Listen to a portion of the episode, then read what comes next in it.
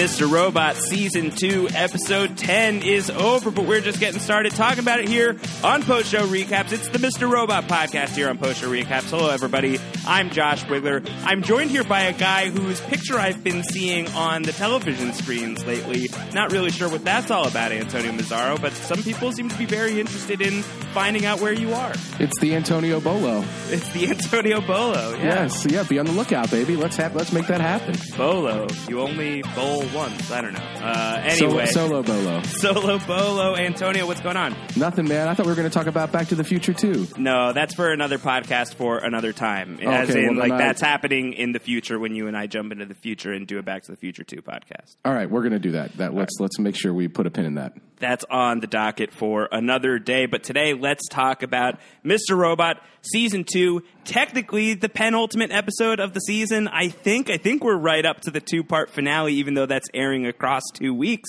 So here we are. We're really in the thick of it right now. Yeah, we're putting a penultimate in it. This is great. Yeah, this is uh, this is crazy, Josh. We've been building up to this moment all season long. The uh, the great climax. Uh, Tyrell is back. He's everywhere on the show. Oh wait, no, he's not. Sorry. No, no, no, no, no. Listen, again, I think that, you know, we're holding that Tyrell reveal for like the very last thing that we're seeing here in season two, which I bet is going to be a very frustrating moment, hopefully an exhilarating moment. Um, hopefully he comes in sooner than that, but time's really running out. What if we find out, just like in one of these last two episodes, that Mr. Robot was just telling the truth? Yeah, and whatever sort of like flashback sequence that shows you what Tyrell has been up to throughout season two is just him slowly decomposing in a corner. Oh, that's terrible. I That's mean, all that Martin Wallstrom did this year. Hey, listen, got the main cast credit. We're good. yeah, it stays on the resume. That's a pretty cushy gig for a year. Yeah, I mean, look, there are a lot of people that play dead people on TV these days, so ain't no thing.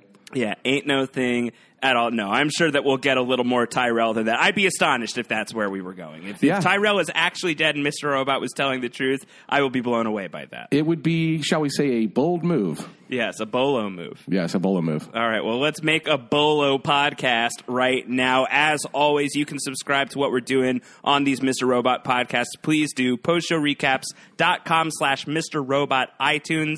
MR Robot iTunes is how you subscribe through iTunes. Leave us your ratings, your reviews. Anything you want to do there would be greatly appreciated. Antonio, anything you want to talk about before we start diving into the episode, before we start talking about all these different hidden processes? No, I just want to give a shout out to everybody who's left us a review on iTunes or who has hit us up on Twitter or done anything they can to support the podcast. It's been a great joy making this with you, Josh, this season and talking about the show because, listen, I haven't been so proud to make something with you since we made Mobley.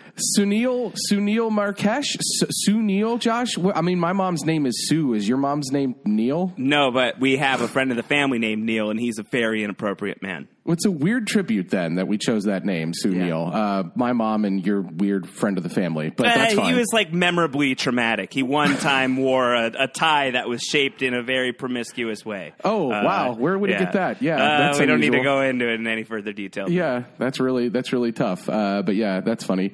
Uh, but yeah, that I, that's all. That's all I really want to get out of the way is thanking everybody uh, for supporting us, for participating in this podcast, for listening, for your kind words on Twitter, for your reviews. It really it's uh, it's just a really fun show to talk about, and and I appreciate that everybody's along for the ride.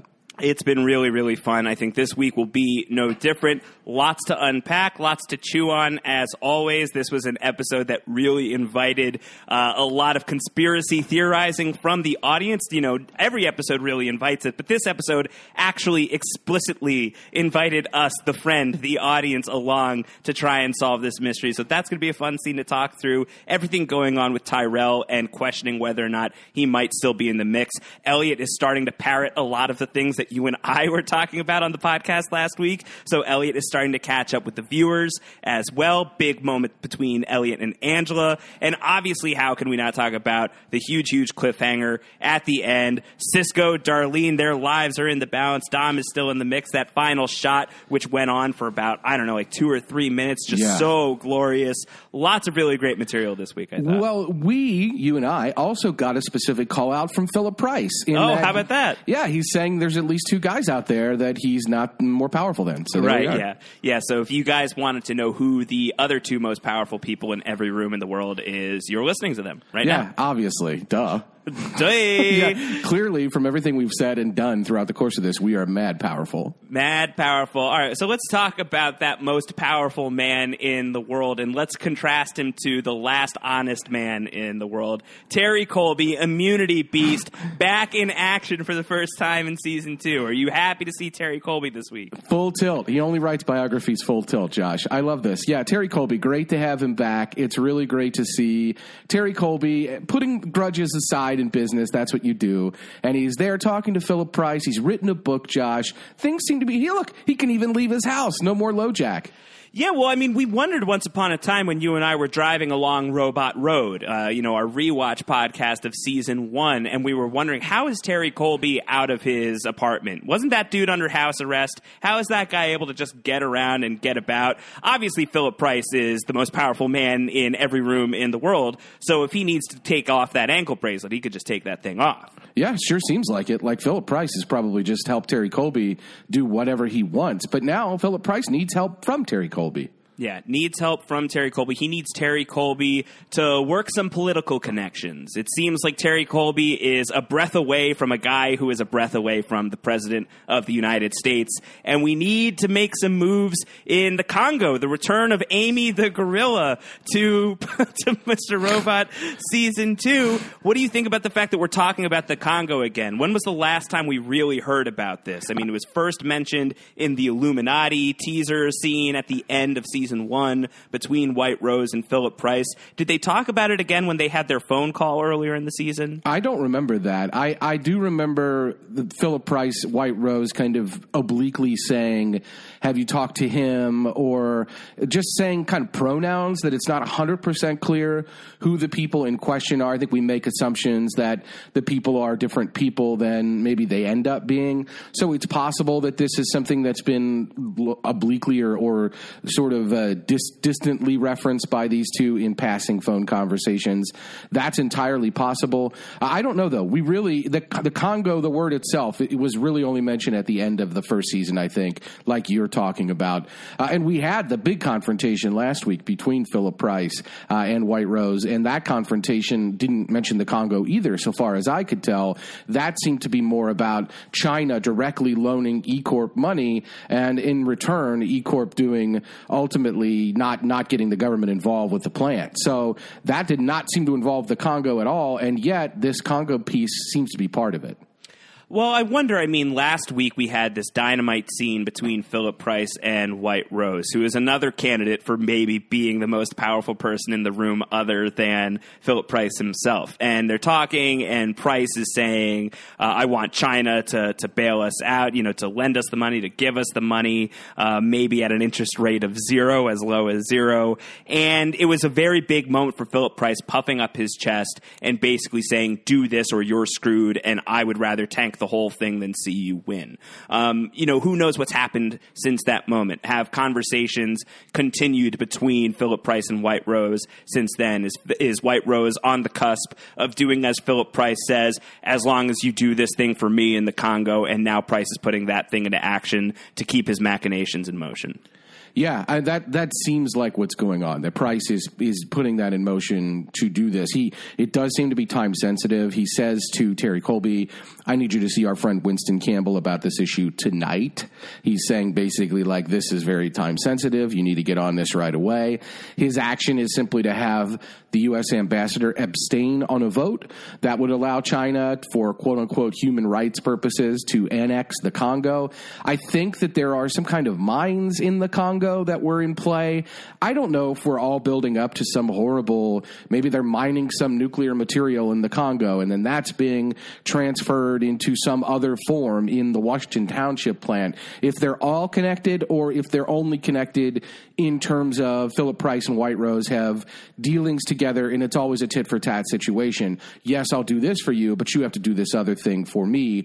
If you'll recall in that Illuminati scene, they talked about how they had a lot of business, not just business relating to what was happening with E Corp in that moment. And the Congo was on the other business agenda. And Philip Price kind of said, I don't care about it. And that's when White Rose could see that Philip Price was upset. So this is part of their ongoing business dealings. They don't just deal with that one plant in New Jersey. The question is, are all their dealings related, uh, or is this just tit for tat, or, or what the deal is? And I don't think this scene makes it clear one way or the other. Terry Colby has the same level of curiosity that we do, maybe even more. Even as he's walking at the door, Terry Colby saying, like, Congo? Like, what, Yeah. what's going on? Like, what do you mean, Congo? The fracking Congo? Yeah, maybe it is fracking. Yeah, maybe they're fracking in the Congo. Yeah, but yeah, he's he's he's like what? Why, he's as puzzled as anybody should be. When you, well, imagine it this way: imagine this guy who used to be your boss, who's like a super powerful creep dude, is like, "Hey, I need you to talk to somebody about um, letting China annex the Congo." John like, Lennon, is that what? you? Hey, I need you to talk to somebody about letting China access the Congo.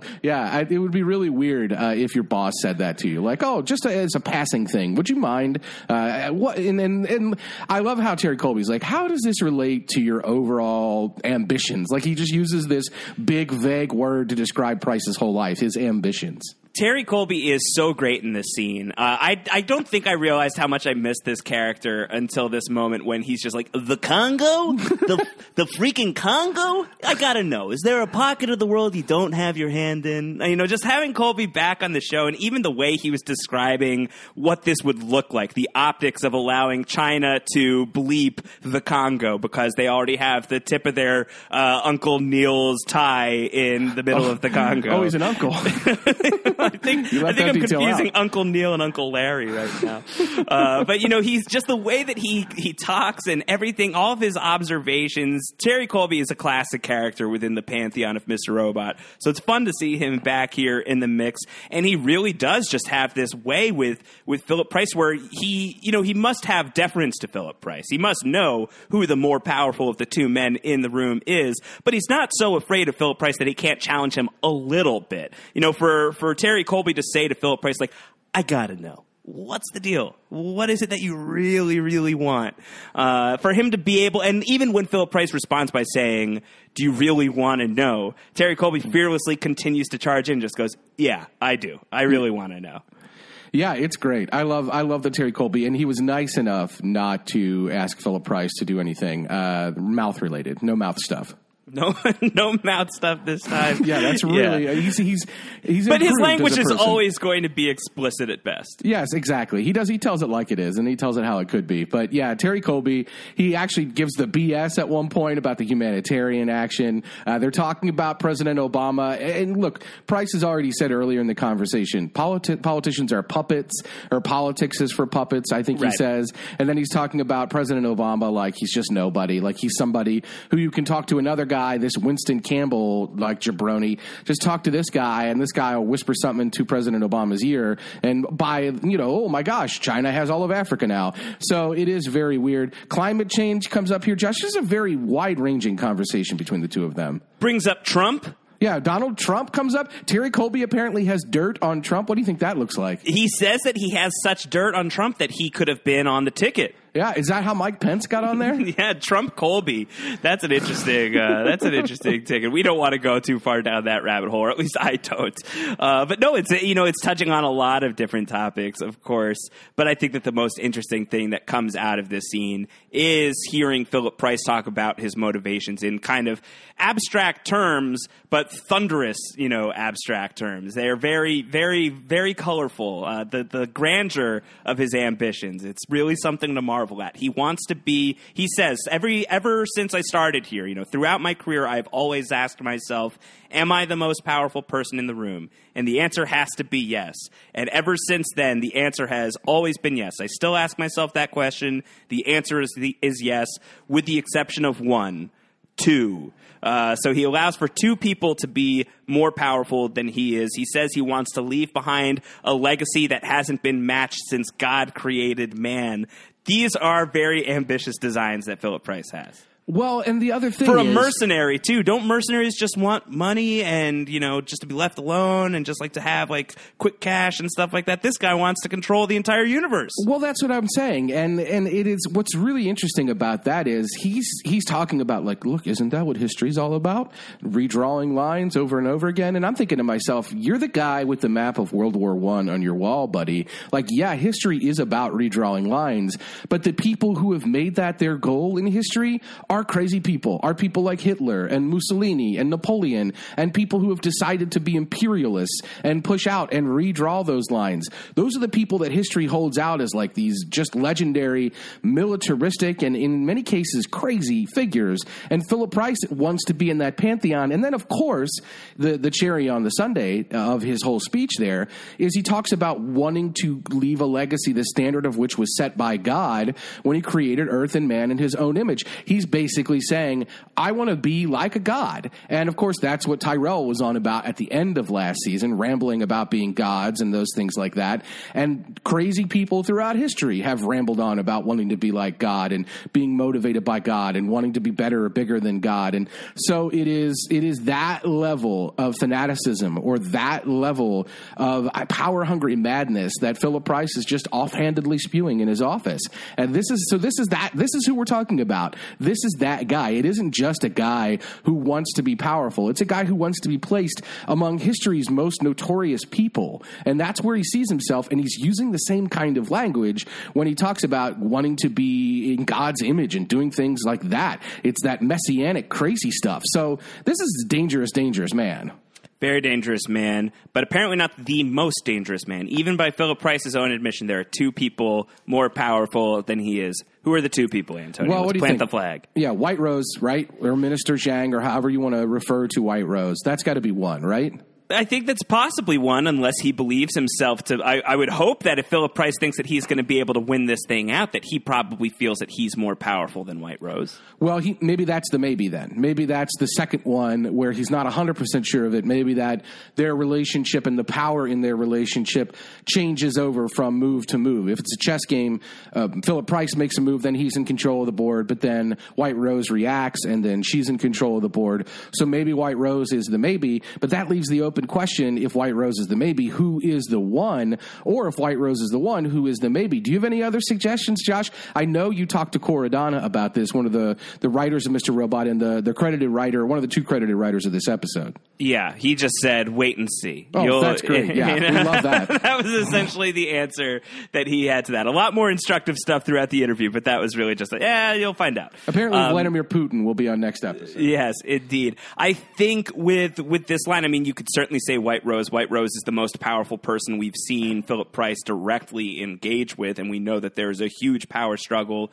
between those two that has been mostly a stalemate or a cold war for a while, if not an outright kind of you know cautious working relationship that both of these men seem to be trying to pull ahead of the other right now. Both of these people. Um, I think that that's one possibility that White Rose could be who Philip Price is thinking about. Elliot is obviously another candidate. Elliot is our main character. Elliot is the person who engineered the 5 9 hack, has stage two going on or about to begin. Who knows what other stages are coming up? Who knows what Philip Price's awareness of this person is? Is Philip Price looking at Elliot as another one of these most powerful people on the planet? And I also wonder when he says one, could he mean Elliot? And when he's saying two, could he be meaning Elliot again? Because Elliot is two people in one. And this seems to be a decently open secret among a few people, at least. Angela talks in this episode about the other guy. Darlene knows about the other guy. A few people know about Elliot's other guy. Philip Price might know about Elliot's other guy, might know that there is some other force inside of Elliot, could be referring to Elliot and Mr. Robot as the two pow- most powerful people in the world other than him. Yeah, and uh, speaking of other other, then uh, the question becomes: Does Philip Price know that Minister Zhang, the person that he interacts with in rain clouded gardens, uh, is that the, does Philip Price know that that person is also White Rose, Right. uh, the leader of the Dark Army, and that is That would be question. another. That would be another twosome. You That know, would be another twosome, right, that's Minister the- Zhang and White Rose are the you know, and that could be like why he's laughing to himself when he says two. because there's really two sides of that character. Right, and does he know both? And that is that's I don't think we have confirmation on that one way or the other. When they're talking in the phone earlier in the season, White Rose is going full White Rose and sitting in front of the mirror and putting makeup on and everything. But of course, Philip Price doesn't see her in that moment. And the times when we've seen them face to face, White Rose is presenting as male, and so that is something where maybe Philip Price only knows about Minister Zhang and doesn't know about White Rose. Or then again, maybe it is. Maybe that's the maybe. Maybe what Philip Price does know about both, and that's why it's a one or two kind of thing. I think that Elliot being there is obviously the most interesting possibility. Uh, the reason being, we've speculated a lot on what Elliot's involvement with the Dark Army was. Was Elliot the master? Was Elliot the slave? Was he exploited, or did he do the exploiting? Is he more powerful than we as an audience know? I think a lot of what went on this season in the first, let's say, seven episodes with the prison story showed us that there's a lot going on in Elliot's life, and there's a possibility of that without us as an audience knowing. Whether it's because Elliot directly lies to us, or whether it's a situation like we see at the end of season one, where Elliot is missing three days, and we as an audience don't know what happened then either. There is a strong possibility that Elliot is a lot stronger and a lot more influential than what's going on. Obviously, the stuff that was talked about last week with stage two is a huge part of that. That Elliot came up with stage two. When did he do that? Under what auspices? What do the people who are reporting or working on stage two think of Elliot? He's referred to as a master by somebody with the Dark Army. Was that White Rose? Was it somebody else? Uh, there is a lot going on with Elliot that we as an uh, audience don't know about. And the possibility that Philip Price does know and sees Elliot as somebody that is even more powerful than he is fascinating to me. Yeah, very fascinating. Definitely an open possibility right now. I think that that would be great. I also think when you think about this great chess match that's being played between White Rose and Philip Price, wouldn't it be wouldn't be wouldn't it be great if Philip Price is talking about the one slash two most powerful people in the room, other than himself, as the piece that he is trying to move on the board, the piece that White Rose has also used on occasion, and that being Elliot, being you know this really incredible gray chess piece on the board that both sides are trying to go after. I like that idea a lot. I think that that's a really cool idea. I think that it's definitely in the air. I think it's definitely in the on the table that Price has not only is not only aware of Elliot, may have maybe even met Elliot at this point, and we don't know that if that happened during those three missing days or earlier. So there's a lot going on there. I think that that you know that's not just a casual, with the exception of one okay too. You know, like that's not just a casual throwaway. That's somebody we know. I think it's Elliot. I think that's really cool. Yeah, and and if it is Elliot, like like we're saying, it's just going to be fascinating to see how all that plays out because we are, I think, teasing at the edges of that right now with everything I'm talking about, with stage two being his plan, with Elliot missing time, with the possibility that Elliot was the master and not the slave, that he was the exploiter and not the exploited, that White Rose maybe looks at Elliot like a very powerful figure, maybe Elliot's the leader of the Dark Army, Josh. Like there are these possibilities out out there that are fascinating. I mean, think about it this way. If Elliot's as powerful as Philip Price may be suggesting here, if Elliot is the one who's behind all of this, even things in season one are going to be very different when we look back at them in hindsight. When Elliot, for example, goes to meet with White Rose, the first time seemingly, ostensibly, they've ever met,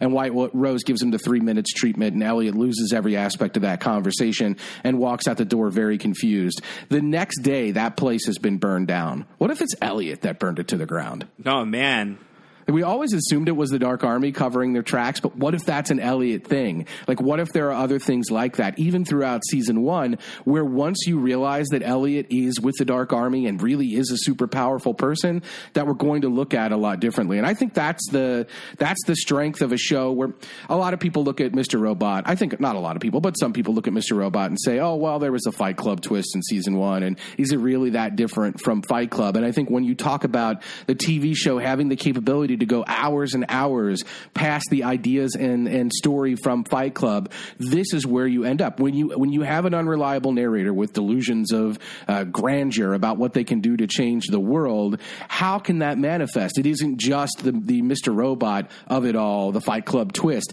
It can also manifest in other crazy ways. And where that ends, nobody knows. I mean, that's what leads to the speculation about Tyrell Elliot or about Angela and Elliot being the same person or about all these these other people possibly being manifestations of Elliot's personality, it all comes from the fact that you have this character with this unusual problem. And it's great to think about how that unusual problem could also have led him into a position of power that we just don't know about yet. Yeah. All right. So more to come on all of that, but that's a great segue into talking about Elliot in this episode. Before we get to Elliot, we see the other side of Joanna Wellick getting ready to confront confront quote unquote Ali. On the other side, huh? Yes, indeed. So we we are seeing Joanna So the, the backside, I think. The backside What do you think of that title card? I liked the title card. Not my favorite title card reveal. Yeah, it's apparently, and I don't know this. I've seen it on Reddit, and I apologize. It's I've seen several users talking about it. It's uh, it's it's very similar to an Austrian film, I think, from the late '90s, a thriller uh, where there's a family riding in a car and there's classical music playing, and then uh, they're playing with the radio, and all of a sudden, this sort of screaming metal music comes on, uh, and that's the beginning of the movie. So I think it's a tribute to that. I'm sorry, I don't have any deeper. I haven't seen that film. I don't have any deeper references to pull there, but uh, I think this was an homage to something for sure.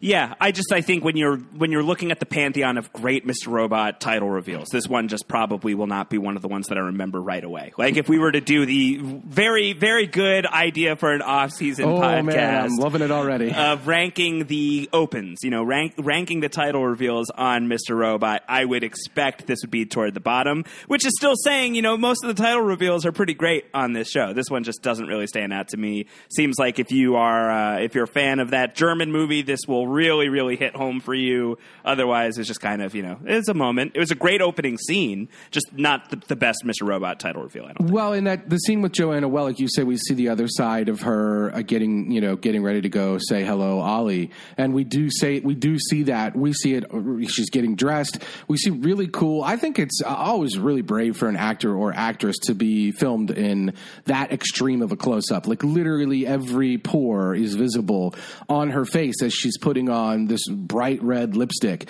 uh, and we see her putting on these earrings. We'll find out a lot more about those earrings pretty shortly. But I, I think, this And I mean, those really earrings cool. contextualize everything else that she's putting on. Uh, yeah, tell me more. because it's the it's the least expensive thing she owns. Right. So every every single thing that she is putting on is more expensive than those earrings. Yes, including the lipstick. So Yes. yeah, this is this is great. She's talking to is it Mr. Sutherland? Is that the muscle? Her or mus- Mr. X? Is that what's his name? Yeah, my man Kiefer. That's uh yeah, his name Keef. is Mr. S- Mr. Sutherland. The Chief Keef. Keef. Chief Keef. Yeah. Uh, so Mr. Sutherland doesn't want to meet with Elliot. He's kind of against it. Uh, she's uh, Joanna is saying, "Well, it's your fault, buddy. Like if you'd done the thing you were supposed to do, this wouldn't be happening." So I think Mr. Sutherland just needs to clamp it up, man. Well, he needs to find a buddy that he can confide in. You know, he's got a lot on his mind. He's got a lot of thoughts. He really wants to talk through with someone, and Joanna's really just not engaging him in that way. So he's really looking for a friend. I think this is going to be a great episode for Chief Keef. Yeah, Chief Keef finds a friend in Elliot, but Elliot immediately tunes him out. So what kind of friend is he really? Uh, you know, he was. That's basically how he was with Leon, and that was okay. So it's not like the worst start. It, Yeah. could, it, it could blossom into a romance. Chief Keef may well just say, "Hey, listen, I really appreciate it that you just didn't say anything and you let me talk. I really like it when people hear me out." And Elliot's like, "Yeah, sure, man, whatever." So I think you know if we're looking for instructive things in this side of the scene with Joanna, I think that it you know it certainly carries through in the coming scene with Joanna confronting Elliot directly. But she called Elliot Ollie at the end of last week's episode. She calls him Ollie again here in this episode. Sutherland and Joanna are debating whether or not to bring Elliot in. Joanna feels like they need to at this point. We've wondered how much does Joanna know about Elliot? The indication to me from this scene is she actually doesn't know that much. Yeah, I, I got that read as well. And this is tough because we've speculated a lot about whether Joanna Wellick is involved with the Dark Army, if she has a greater purpose. It seems from this scene that she thought that Elliot and Tyrell were working together. Tyrell went missing. She thought that she needed to protect that part of whatever was left of Tyrell, and she read Elliot or Ollie as something like that. She knows he's a guy who can handle computers. She wants to protect him for that reason because she wants to use him to help track down Tyrell. That seems to be what's going on with, with Joanna Wellick. It doesn't seem, at least from this scene, to be something deeper. I do wonder if just the mere, like, I know this guy worked with my husband is enough to make Joanna literally kill someone. Right. Uh, not literally, but have someone killed literally. I don't know. I that seems a bit of a stretch to me, and I, I would think that if it's just that Joanna knows that Elliot and Tyrell work together and wants to talk to or see Elliot, help Elliot because he and Tyrell work together at some point. I, I don't think that's enough. I feel like there must be something else there. I don't know. Is that your read on this, or are you okay with this being the, the truth that Joanna is just grasping at straws for anything connected to Tyrell, uh, and and and Elliot is something like that? So she's actually had someone killed in pursuance of that. Well, I mean, Tyrell has talked to Joanna about Elliot before. Uh, we saw that in season one. We talked, about, you know, it was uh, one of Tyrell's final scenes of season one. I think is when he basically says, like, I saw this man like I saw this guy, like this, you know, this humble hacker or whatever it is he said. It's, you know, it's not fresh in my memory right off, off the top of my head, but she has heard about him and Tyrell has talked about him before. So that could be easily, you know, the first clue for her to put Elliot on her radar. Or maybe Tyrell and Joanna's relationship of talking things through and their mutual attempt to climb the ladder of power involved open intel about who are the players on the board, who is somebody that we can work with, and Elliot could have been involved or included in that roster, in that Rolodex of people that Tyrell has been working that maybe Joanna will need to work as well. So I think that there's definitely information that Joanna could have from Tyrell that we don't know yet. But I think that in terms of her her intimate knowledge of Elliot, it seems pretty thin. And I think that that was something we were wondering. You know, when she's speaking Danish to Elliot in the season one finale, do they have history together? It doesn't seem like they have personal history together. Does this scene in that in that realm? Does this scene fully kill Tyrell Elliot?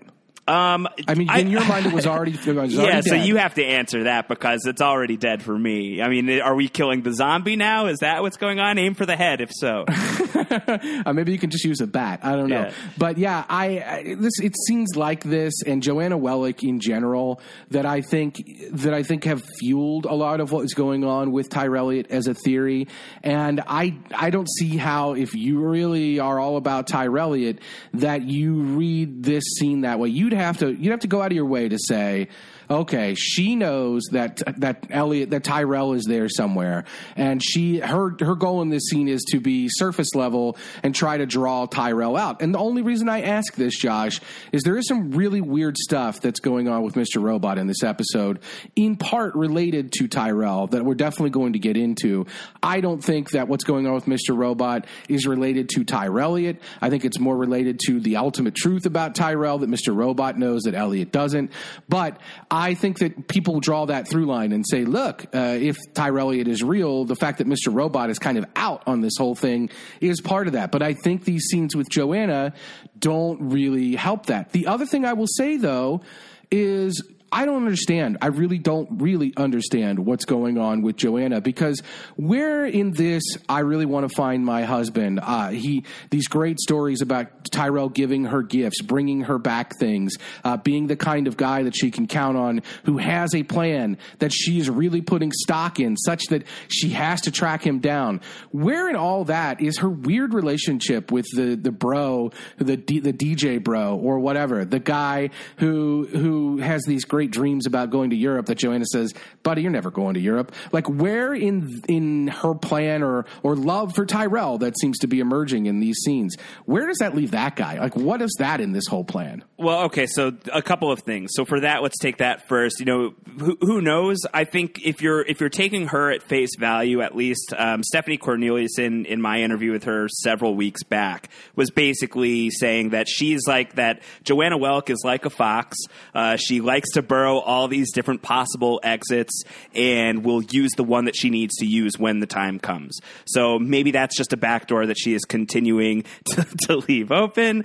Uh, that she is, you know, maybe looking for the possibility that she is going to have to exit this situation with the guy that she has actual emotional feelings for. With her but is- backdoor bro. Right, but is also still exploring the possibility that Tyrell is out there and her her power quest will be able to resume in some capacity. So I don't think that the two things are necessarily mutually exclusive. Then I will also just quickly weigh in on the Tyrell Elliot thing. Maybe if you want to look at the scene as Joanna is trying to draw out Tyrell from Elliot, if that is what she is after.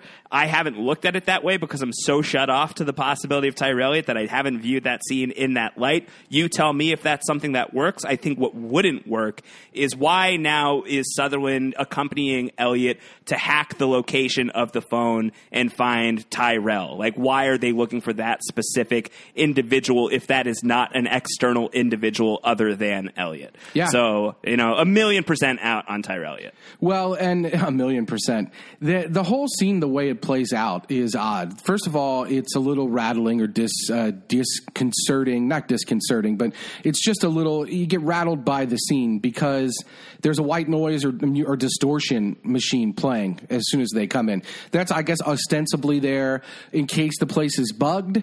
There's a there's a low lying audio track going on in the background, distorting the noise in case anyone is listening to what they're saying. But that already makes the scene feel weird as it is. Then you have the added aspect of Joanna Wellick doing her uh, Joanna Wellick things, where Elliot feels like she's reading his mind. She's just sitting there quietly, and Elliot's voiceover is like, "Why isn't she saying anything? I feel like she can hear us." And even Mr. Robot weighs in. I feel like she can see me. So like it's already very disconcerting, like I was saying, with the distorted noise, and it's just uh, you just feel very disoriented by what's happening in this scene. And then Joanna tells this crazy story about how when she and Tyrell were were first kind of together, she pointed to some stunning redhead and said, "I want her cubic zirconium earrings. I want you to have sex with her and get them for me." And Tyrell did that, and that's how she knows he's still alive because he's giving her gifts, and and he's always done that as they're carrying out a plan, and he's doing what's necessary. He will give me gifts at the end, and that's how she's saying that she knows he's alive. This seems to be a weird ritual between the two of them. It's a ritual that we've seen playing out this season when she receives the rattle, she receives the smartphone, she receives the music box. Like we've seen these gifts. As she receives the ultrasound. Like all these little gifts are popping up. So she's assuming like this has to be Tyrell. This is his mo and all of that. But what about the redhead, Josh? Like, is this stunning redhead? So people are speculating DDP. Like, are there is there more than one redhead in the world, Josh? I don't know. Did he? Did he? Are we going to link DDP to everybody? Is DDP at the at the heart of every single character web here? FDDP. Uh, FDDP. No, I don't think so. I don't. I feel like it's got to be a different person. I think so too. But I uh, look. It's a show where when they mention a stunning redhead, we have a stunning redhead on the show. Sure. You know. So I don't know. But that whole story is so odd, and Mr. Robot's not buying it. Mr. Robot says she's blood simple. She's the wife of the psycho who chokes people. She's definitely going to kill you too. Uh, and we know all that to be true. But yeah, I just, think that's important to remember that even if Joanna is tightly tied into what's going on here, if she doesn't have secret knowledge of all of the things that are going on, it doesn't mean that she's not a remarkably dangerous person uh, and a remarkably chilling person. Those things still exist about her, even if she isn't completely at the heart of this conspiracy. Yeah, even if she's not, she's still got this thing going on, and the, the like th- this idea that like she can see through you is very legit. You know, these are very legit concerns and feelings of anxiety that Elliot and Mr. Robot are expressing right now. Do you think she's very good at the Larry David, at the human lie detector, at the Saeed? Yes. Like, yeah, she's basically okay. saying, like, okay. yeah, well, okay, okay, okay, yeah, do do do do do. Yeah, she's just kind of looking him up do, and down. Do, do, do, do, do, hmm.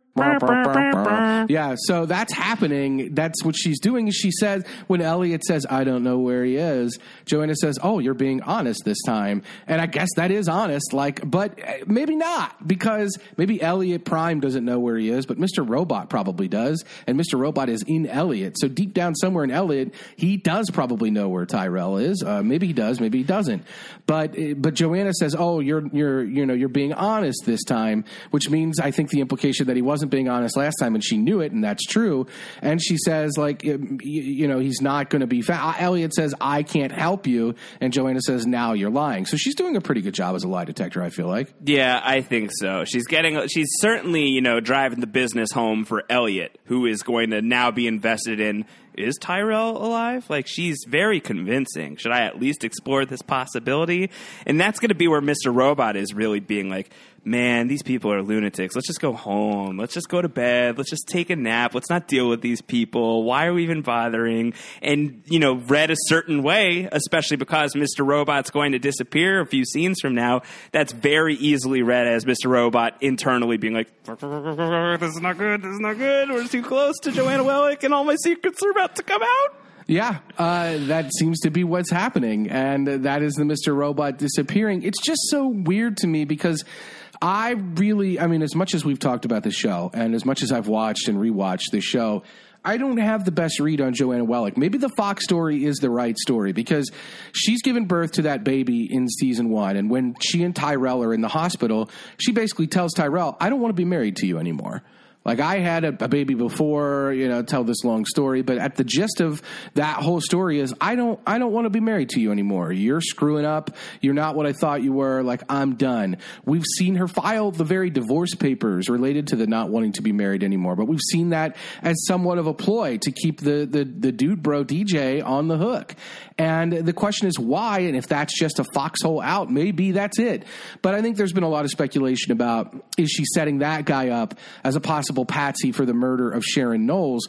And as we've talked about, even if that's the case, Tyrell is still very much on the hook for the five nine hack, and I don't see how he, you get Tyrell out of that. I do. How could go? Please tell me more. Yeah, I mean, I think that you. Well, first off, you raised a great idea of like, are we going to frame the Sharon Knowles thing on on this guy on the Bois? on her, you know, on her on her substitute, her surrogate Tyrell. Is that a move that's about to be made?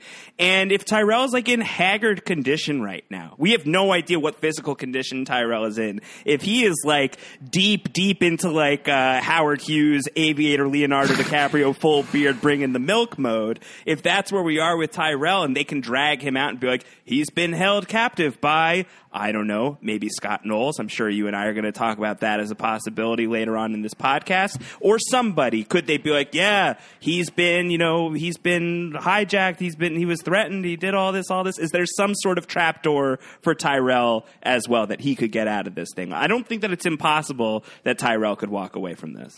Yeah, maybe. Uh, I, he seems to be public enemy number one. We heard Grace Gummer saying all we need is a name. We've heard Tyrell Wellick's name being mentioned as the number one guy that they're looking for. 100%. But if they can reveal him at some stage where it's like, oh my God, this guy has been like, he, he was kidnapped and all of these things that we were believing about Tyrell Wellick are not true. You know, is there some sort of way to reverse that? And maybe that has always been Elliot's plan. Maybe that's what the plan was in the three days. Like, look, you're going to go into hiding, you're going to emerge, and we're going to make it seem like you were forced to do this thing, and that's going to be your way out of it. I, I it's just so hard to really put a put a, a pin around or or put a bow around any of that because we really just don't know where Elliot's head was, and we don't know if Elliot was was positively motivated or negatively motivated. We don't know to what extent Mr. Robot was in control or or was it something else? Uh, Mr. Robot being in control could mean some really dark things, and so I I, I don't really know. I, I, think it's interesting that Elliot pulls the hood up like he's want to do when he doesn't want to participate in society, and he tries to leave the apartment, and Mr. Sutherland stops him, and then Joanna walks up, pulls the hood down, pulls him close, and whispers in his ear, much like we saw Darlene doing when he leaves jail. Except in this case, we hear what the whisper is, and it's Joanna basically saying, "Do you really?" Want to say no to me. And I certainly wouldn't after that whisper. No, no, never say no to Joanna Wellick. Yeah, that's just not a word that should be in your in your lexicon if you're if you're talking to Joanna Wellick. No, no is off unless that's your safe word, and you should probably have a better safe word. yeah, no. something like Fidelio or pineapples. you know, you don't want it to be no. yeah, that doesn't exactly. work. No, she's believe listen, me, that doesn't work is a safe word. She is she is a very enigmatic character. You know, there's a ton of mystery around Joanna, and I think you know just because of the way that she comes off, you know, the the aura of Joanna Wellick is so I don't know. It's so captivating. It's commanding. She's very magnetic. You are drawn to her. You want to know more. And I think that that encourages you to look at her as a big player in whatever potential conspiracies are going on. But it's possible that it might be as straightforward as she's just a very, very dangerous person who's in the mix of this very dangerous situation, but isn't a driving force or even necessarily in the vehicle of the people that are driving this dangerous situation along. But she's still somebody that you don't want coming after after your car. Uh, that's kind of how I'm reading Joanna right now, but it might be more. Who knows? I think just for for the sake of this episode, she's clearly here to get Elliot back on the hunt of feeling suspicious about Tyrell and maybe being suspicious of himself again. He's just come to terms with the fact that he probably killed Tyrell. I think that he had he came to believe it. I mean, he said in last week's episode, "Why is the wife of the person I murdered sitting outside of my apartment?" So he believes himself to have killed Tyrell. That was not an easy thing for him to come to grips with. He's come to grips with it. It's some sort of truce between him and Mr. Robot, and now he's at a place where he, like us, is wondering, is that BS? Is that just a line? Is Mr. Robot shining me on? Um, and I think it's great to get him into that place so that he's in the same place as the audience. Nice to have these two people on the same page, and Joanne is really the person that puts him on that path, and subsequent actions will take him further along. Yeah, and we'll just have to weigh in on those scenes as they occur, as these, these subsequent things uh, further along the path happen. But or path happened. But I I think that the the really interesting uptake or uh, the, the what I took away from this scene, and I think what plays out later is how Mr. Robot really really rebelled or pushed back against what was happening, and his blood simple reference, and his saying, "You don't want to work with this lady." We always look at Mr. Robot's motivations, Josh, and I think I read this one pretty clearly as Mr. Robot is not trying to keep Elliot safe. Mr. Robot is trying to keep Mr. Robot safe. Yeah, yeah, yeah. With, and I mean, they're the same thing, but fundamentally, yes. Yeah, Right. I, th- I think to the extent Mr. Robot has a separate agenda from Elliot Prime's Yes. agenda, Mr. Robot realizes that Joanna Wellick may well be a threat to that, and probably not just because she might kill him, probably because when you go down that, that path, as you're saying, and it does lead to other things, Mr. Robot just pieces out. So it's that kind of thing where, man, I don't want Elliot on this path. I'm going to say this lady will kill you, but my real reason for not wanting him on this path is I don't want to be found out with the secret that I'm keeping from Elliot. Hundred percent. That's that's absolutely where my head is at. I wonder if there's other possible explanations for it. We will explore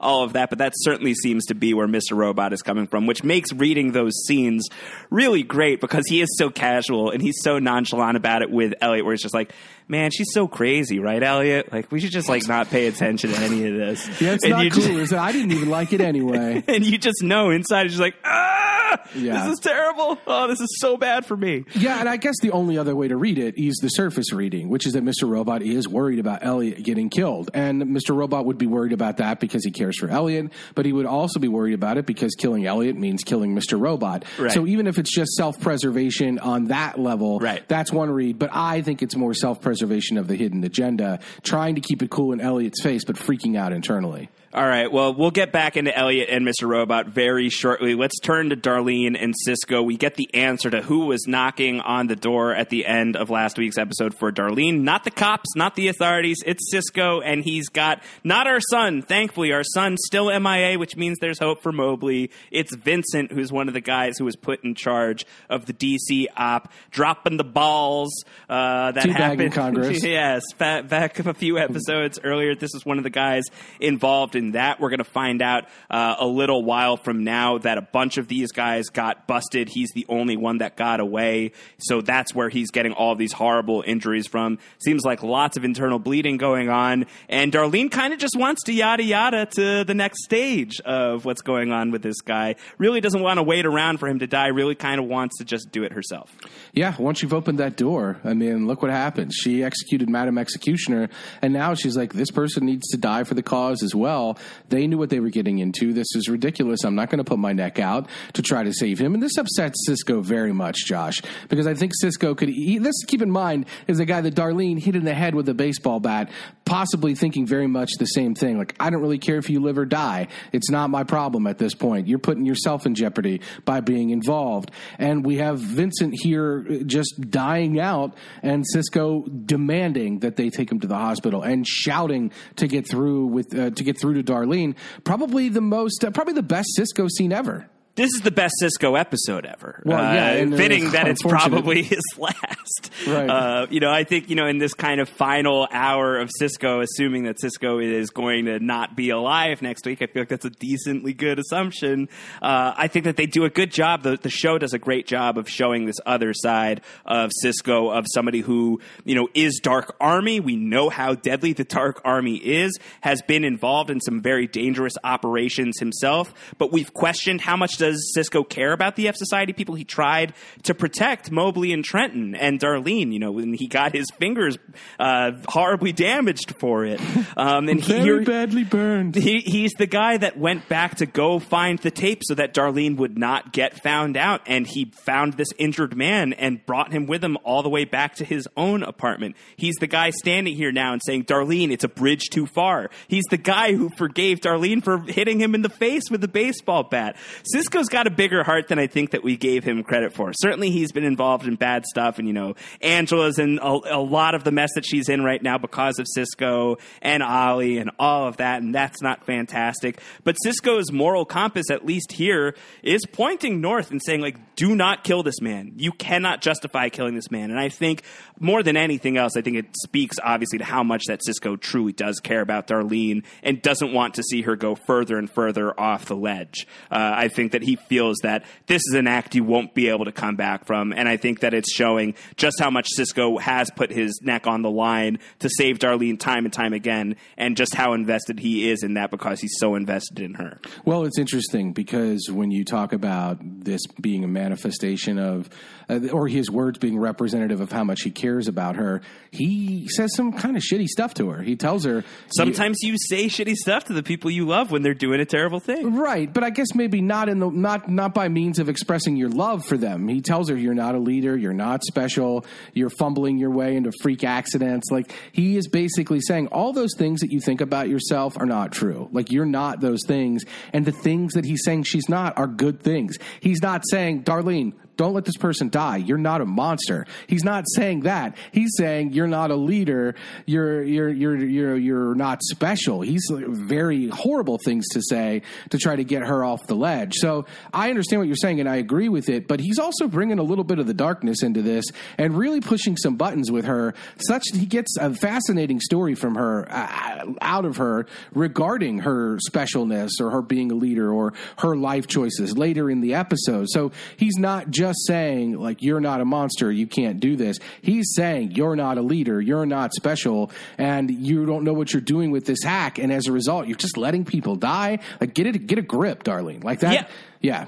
Yeah, I, I, and I think to me that reads as somebody who is so desperate to get this person that he cares about so much away from this situation, and it's you know this really ugly kind of final measure. You know, this is sort of like the nuclear option of really calling the situation as you see it, even if it's not something that's nice or pleasant to say, even if it's going to make the person you deeply care about really upset or really angry. And I don't know if it's necessarily the most productive way of going about creating a, a counter argument. It clearly works in this case where Darlene is finally able to, once she hears those words out loud, probably can't escape the truth that, like, yeah, you're probably right about all of that. Um, so I think for me, it's not necessarily that Cisco is, uh, I, don't- I don't know, I think for Cisco in this moment, he is saying something that he himself can't contain anymore, can't control anymore, and it's not coming out of a place of hate or disrespect. I think it's coming out of a place of deep love and feeling incredibly alarmed, increasingly alarmed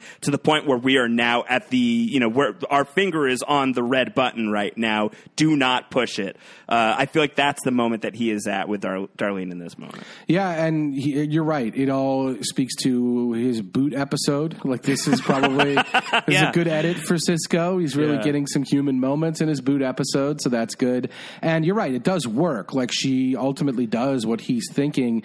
It's it's funny because it almost is mirroring the conversation that Cisco and Darlene had with Elliot, where it was Mr. Robot talking to them, and they were getting very angry, and there was a lot of calm down. You need to calm down coming from Mr. Robot. And then when they eventually broke through, Cisco did calm down and said, uh, "Yeah, I can help you get in contact with the Dark Army." But he was very upset then and not able to communicate his agenda fully when Elliot was in the room. When Elliot, even as Mr. Robot was in the room, Elliot was in control of that situation, got Cisco to give him the Dark Army contact, controlled that. Here, Cisco is, I think, much more in control without Elliot around and does have the ability to break through to Darlene in a way that is meaningful and that gets Cisco's agenda up there. I'll note that what Cisco does ultimately puts some events in motion that gets Cisco probably killed. So it isn't the best motivation. Maybe Darlene was right to just let Totally. the guy die. Yeah, well, it depends. You know, it depends on your outlook. Uh, like if it, for pure preservation, hundred percent. I know, but you know, also, but getting away from the apartment is what made, made them not be in the apartment when the feds showed up. So they're in a bad spot right now. Darlene says it, like I'm tired. Or Angela says it, I'm tired. I think they all are feeling that the walls closing in really around them, looking over their shoulders constantly, changing cabs. And Cisco create he, he does commit a, a grave sin in terms of not getting back to his place the normal way. He was so worried about this guy's life, he put him in a cab and they just drove right back in a cab. And that is ultimately what leads the feds to his apartment. So Cisco's not thinking clearly in the moment because he's so worried about what's going on. And it may actually be Darlene who is right to think clearly when it comes to self preservation. Yeah, I mean, it's still like, you know, thinking right in this situation for self preservation is crossing, you know, a moral line that Darlene's not going to be able to uncross. And that's where Cisco's coming at it from. But I think that that's really authentic to Cisco so far, who has, even though he's in position with the Dark Army and is part of these dangerous forces that are in play, he's not the brightest bulb of the bunch. He never has been. I mean, yeah, he could speak fluent Chinese, and that's awesome. And he was really great at manipulating Ollie, but that's not exactly the most intellectual target, you know, the most intellectually difficult bomb to dismantle. Um, so I think for, for Cisco, this is really in character. And I think for Darlene, this is an emotional breaking point, and she's going to be vulnerable enough to tell the story that she tells at the hospital. That probably, you're right, is coming at the exact wrong time in terms of her wanting to stay in the game and beyond staying in the game, stay alive. Uh, so it's unfortunate timing, but it's also probably, in a way, it's a good thing that Darlene is able to actually feel the right things right now. Very complicated stuff, as it always is on Mr. Robot. Yeah, and it, Cisco, of nothing else, has always been a lubricant. He's always moved the plot along when he shows up. Uh, he really, he really advances the story because he's been the Dark Army contact. He's been the guy who can get them in touch with these things. So he's always been narratively a very interesting and relevant character. Like I said, he's been the lubricant for the story. We should call him Crisco uh, because he's so he's so oiled up. But yeah, he. Uh, he R.I.P. Crisco. R.I.P. Crisco. Uh, you, you know, lard. Uh, but but yeah, he uh, he has always been that kind of guy, and always been a little seedy in that respect. So I do think seeing this real humanity emerge from him in in terms of the fact that he didn't think he just grabbed the guy, put him in a cab, drove him back, and he immediately wants to get him to a hospital, even though this isn't one of his guys, and even though Darlene, whose guy it is, is willing to let the guy go.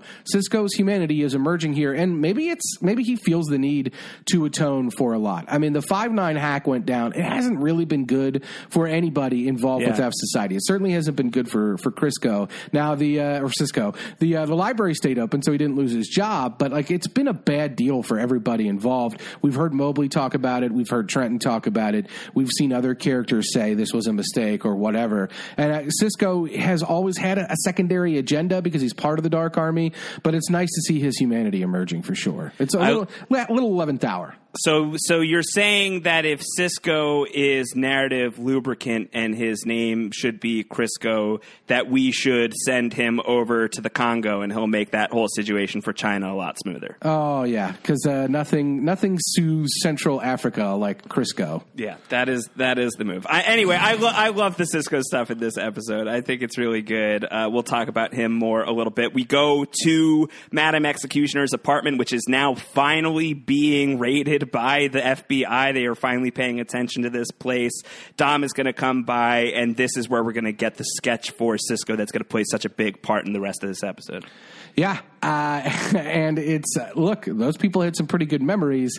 They uh, they've got some. They've got a really good sketch of Cisco there, and DDP is at the Smart House, and Cisco's been at the Smart House.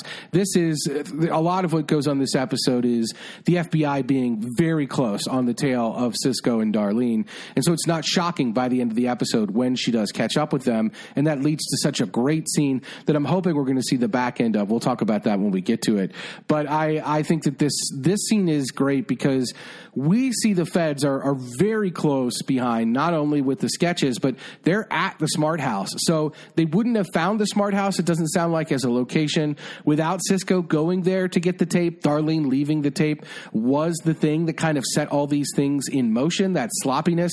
And maybe Cisco's right then. Maybe Darlene isn't that great of a leader because leaving the tape there meant Cisco had to go back there. Him going back there meant him dragging the guy out. Him dragging the guy out meant he was spotted by a neighbor and the cab company was on to him. So this is all very, very difficult because it's all as a result of Darlene leaving that tape. So it's really all Darlene's fault in that regard. But the tape is why ultimately that it's a lot harder for the feds to do their job because in this scene, DDP shows up. She's red hot pissed that when we had this place as a location where the guy just was, why did we barge in? Why didn't we sit and watch it from afar and catch the guy? Like, why are we here making it obvious that the feds are looking into this? And the agent that's there basically says, listen, we're really aggressive now because the shit hit the fan over that video. And it's crazy because that video was filmed like 15 or 20 feet away from where she's sitting. Right, right. The whole like busting up the Berenstain thing. Right, right. And so that is all really, really cool. The, the lady also says to DDP, we should pool our money together and buy this place. Does that play at all into the theories about DDP possibly being interested in women? Was that a little more forward, or a little more familiar than you would expect, or you think that was just an offhanded remark? Yeah, I didn't read it that way. Uh, I, I thought that it was just like, look at how awesome this place is, and even if we pulled all of our money together, we wouldn't be able to buy it. It would just be such a sweet place to live. That's really all I took it as. Yeah, and that's probably all it is. Uh, we're just we're going to get some more vagaries from DDP in this episode that we'll talk about uh, that that may play into theories that are in play with her uh, and her previous relationship. So we already talked about her as possible with Tyrell. Tyrell. Now we're linking her to this agent. Uh, who knows? But yeah, this is uh, this is great. I love the subtlety, Josh, of of the fact that what what was what was what, what F Society did with regard to the video has changed the game seemingly for how the FBI is handling situations, and the way that it's changed is actually benefiting the people in F Society. So the video really kind of worked, which speaks to maybe Darlene not being that bad of a leader. No, it was effective. It was definitely effective. I think it's also worth paying attention to the agent here who's talking to DDP is going to say that it's really like the director has been so aggressive now. That's a guy that you and I have been pointing our finger at as a possible moly, moly, moly, mole ever since he was absent from the shooting in China that killed all the federal agents except for DDP. He was not there. He was lucky enough to like still be working on his morning movement or his shower or whatever it was that he was doing that kept him away from that shootout. There's plenty in this episode to keep you feeling suspicious about this guy. This is the first of a few things that happens with DDP's boss that really has my eyebrows raised. Yeah, and the, the question is like of the total hierarchy above DDP. Like there's Santiago, her boss, right? And he seems to be directing the code name case. And he's the one who really does seem to be making choices in that realm that are not great. And he himself is hiding behind a lot of the FBI's response, uh, uh, just with the whole organization, uh, whether it's Comey all the way down, their response to what happened when the tape was leaked. And the question remains uh, whether or not Santiago, DDP's boss, is using that as cover because he has a secondary agenda, or is he just kind of a, a hapless bureaucrat who is certainly victim to what Darlene played out with the tape uh, by exposing the FBI's practices and is now saying basically like, well, we can't really do anything because of what happened before. So the question is, is he just kind of a hapless guy, or is he a guy with a, a much more negative itinerary or or uh, or a negative agenda? And I think we don't have full answer on that because there are also things like the femtocell being in play still. That device is still planted. I don't know to what extent that is giving the Dark Army backdoor access to the FBI still. Do they need an agent like someone like Santiago as a sleeper agent or as somebody who's undercover for them? If they have the femtocell, is that giving them all the information they need still? I don't know. I think that's an open question, but I certainly am reading Santiago as shady, and I'm certainly reading that in the aftermath of what Darlene did. Shady people could operate and point to that and be like, nope, we got to do it by the book. Can't do anything crazy now because of we're being watched because of F Society leaking that video. So is he doing that or not? I don't know. But I, I agree. There's a lot in this episode. We're going to come right up very quickly on the scene where DDP talks to him directly. Yeah, Yeah, I was just Uh, talking that, through. That plays out. So yeah, she goes to meet with him. She's showing him both sketches of Cisco. One that your boy Ollie made, and one, of course, because Ollie did everything. Ollie just went like Chunk in Goonies, Josh. he just told him every wor- bad thing. and the worst thing I ever did. Yeah. they kicked me out. yeah, I like this kid. Yeah, so he just he apparently just told DDP ev- literally everything as soon as he walked in the door, which is not shocking. But they got a great sketch of Cisco from DD, from Ollie. They also got a new sketch from Cisco out of one of the neighbors of the smart house, and DDP is saying, "Look, this is a fresh lead on this guy. We need it's to- the same bro. It's the same guy. Right, right, and and she says, And the director's like, sweet. So how about we just like send a tank after him instead? Like, can we use this guy? What is your problem? Why are we not just following him? That makes so much more sense. Yeah, he wants to put a be on the lookout. Santiago wants to put a be on the lookout and wants to put that on the news, plaster Cisco's face, and Antonio Bolo, put his face everywhere. And DDP, I think, proficiently and prophetically recognizes that he's going to get killed if you put his face on the news. Like that's the first thing that's going to happen is the Dark Army will kill him. They have killed themselves, as we saw in the previously on when it, it came to their people being involved with law enforcement. Their people are instructed to kill themselves before being taken in. They're definitely going to kill this guy if they think we might get to him. And Santiago's like, eh, NBD. I don't think it's going to happen, DDP. Yeah, I think he'll be fine. Yeah. he's gonna be all right. Yeah, and he uses again that same sort of phraseology. Embrace the new direction. And and he's he's talking about how, oh, we have to go the slow roll that you were playing, that we were playing, didn't work. Like we have to go hard and we have to push this. And Comey is pushing for it. The FBI is ultimate director, the director of the code name case, Santiago himself pushing for it. So it's really all very, very complicated for DDP. I love the subtle ways that this that this show has made DDP very clearly good at her job. Oh, she's great at her job. DDP, maybe MVP of the season. You know, very, very possibly. We'll see. You know, once the dust settles on the season, we'll go back. We'll do. I don't know what's the the roboters or whatever it is. And I think that you'll see DDP is at least a contender for that top spot. She's been great this year. Uh, I mean, obviously it's her debut year, and she's just landed with such impact. Great character. Yeah, but it's it's little things like this. It's Yes. her saying, "Listen, the Dark Army will kill him if you put him on the news," and then that watching that uh, seemingly play out directly. It's her later on in the episode putting together the fact that they're probably nearby. That's my favorite part. Yeah. as her boss, Santiago's standing there dismissing it completely. So she is clearly a more capable agent than her boss, and she's clearly great at what she does. But she also is impetuous and has issues herself.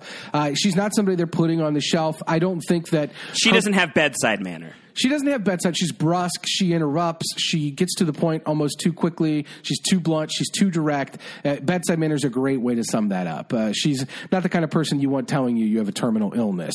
So she she is, but she's not somebody that they want Maybe. Elliot is the person because he'll tell you what's wrong with your terminal.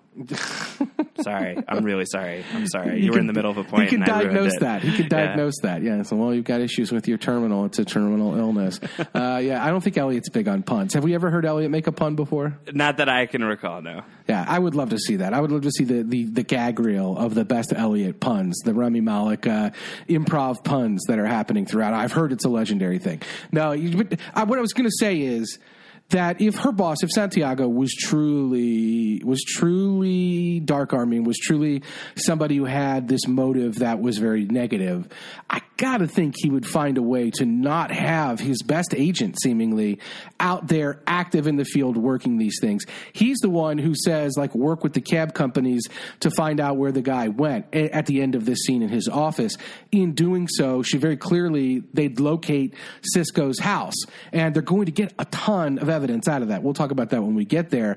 But I think that if this guy's motives and agenda were really negative, I think he would find a way to put DDP on the shelf. He wouldn't let her argue her way back in for from four weeks of being, you know, being on the shelf after uh, after the shooting. They wanted to put her on the shelf for four weeks.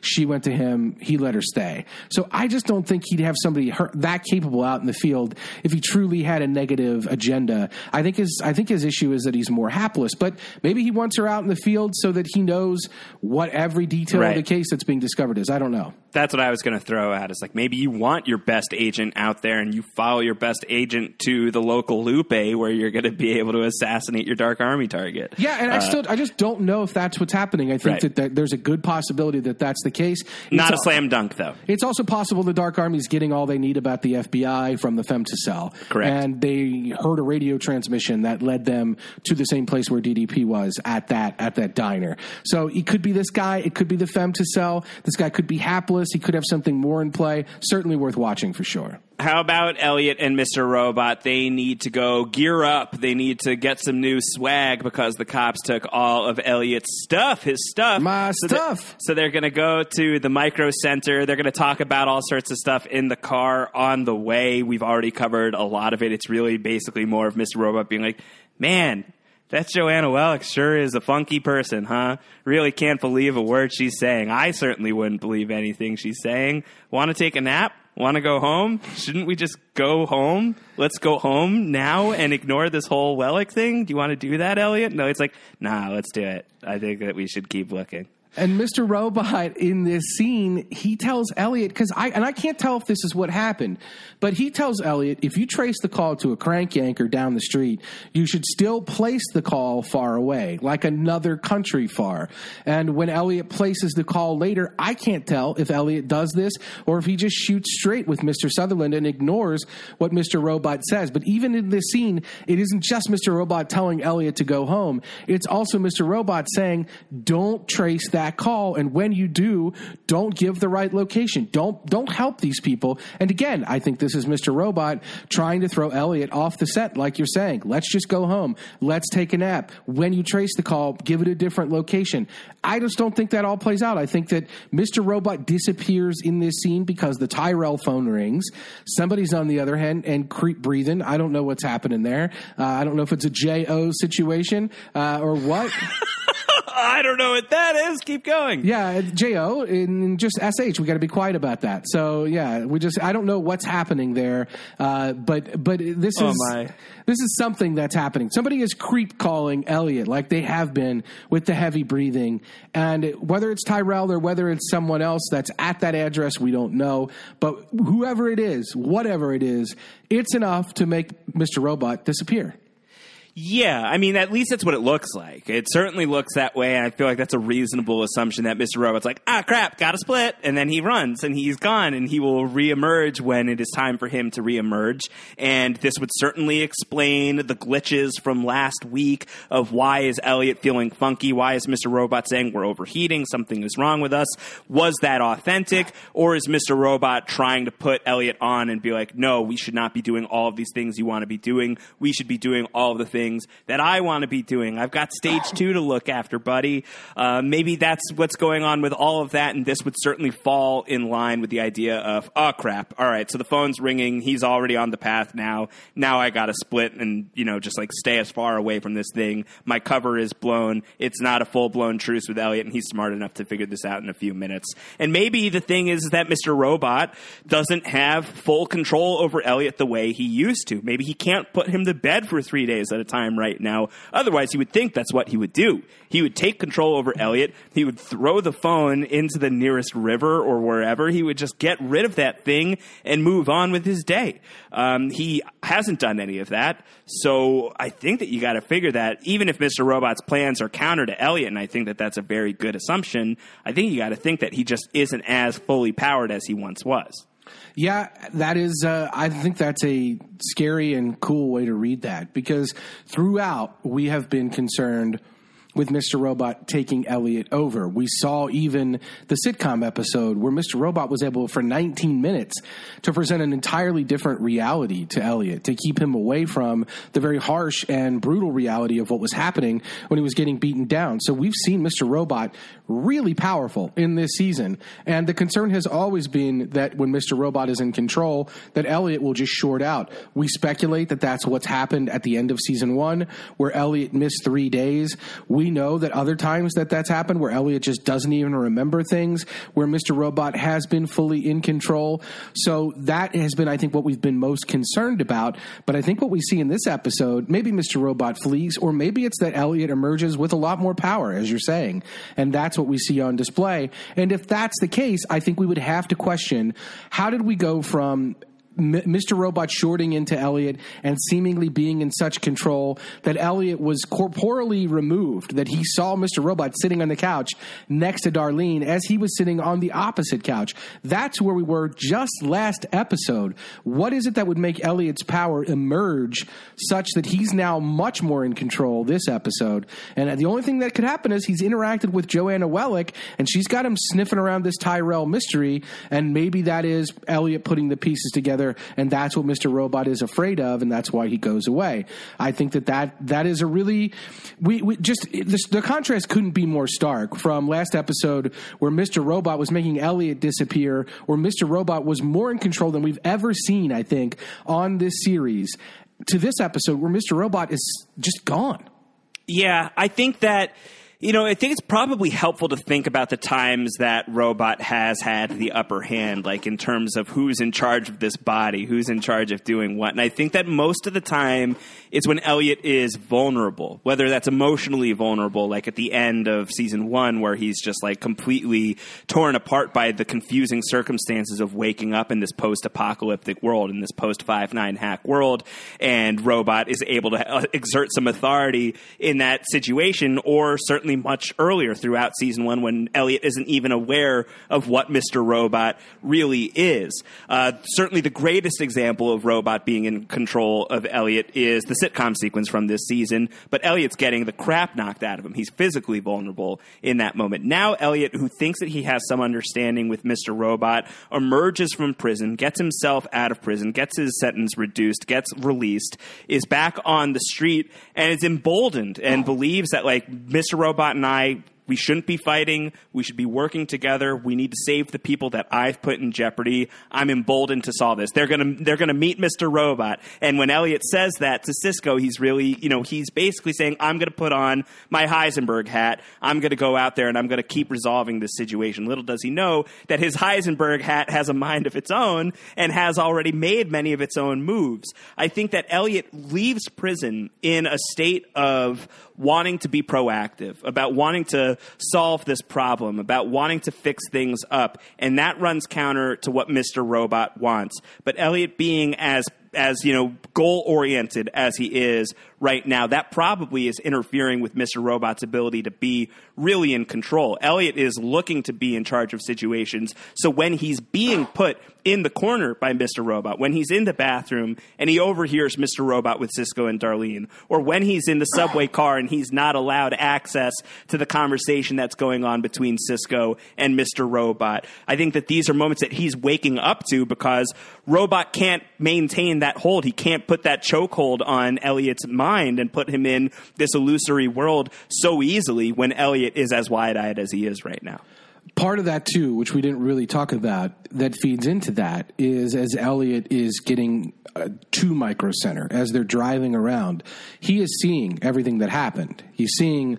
ATM lines, trash piled up. He's seeing the the homeless people standing around. One guy's holding a sign that says "Ninjas killed my family." Josh, yeah, is that the Dark Army? Yeah, it's a scary world they're living in. Yeah, so this is all what Elliot is seeing, and he's kind of pensively looking at it as he looks out the window, and his voiceover is, "Is this what I was fighting for? Maybe wars aren't meant to be won. Maybe Ray had it right all along." And when he thinks about Ray, he, he you're talking about a person who he looked to for guidance at the expense of Mr. Robot in, see, in earlier in this season, and he's bringing Ray back up. So Elliot is in this place where maybe he isn't as vulnerable, and maybe he is thinking about these things more, and he is becoming more actualized. And as Elliot returns to his normal patterns, he's not in prison where Mr. Robot in, can really exploit that vulnerability, as you're pointing out. He's in a position where he's getting back to the real world and getting back to see everything that's happened and starting to wonder, what did I do? Was this worth it? Did I really want people standing in lines at ATMs and piling garbage up? Like, this is not a war I can win. And I think that this is a theme that is emerging through all these characters. Darlene is undergoing this, Cisco, Mobley, Angela. Everybody is asking themselves these same questions like, is this worth winning? Is this fight worth it? And I think in Elliot asking himself that, Mr. Robot gets put a little bit uh, in a difficult position because Mr. Robot very clearly has been pushing to, to deal with the war throughout, and he wants to continue to take actions.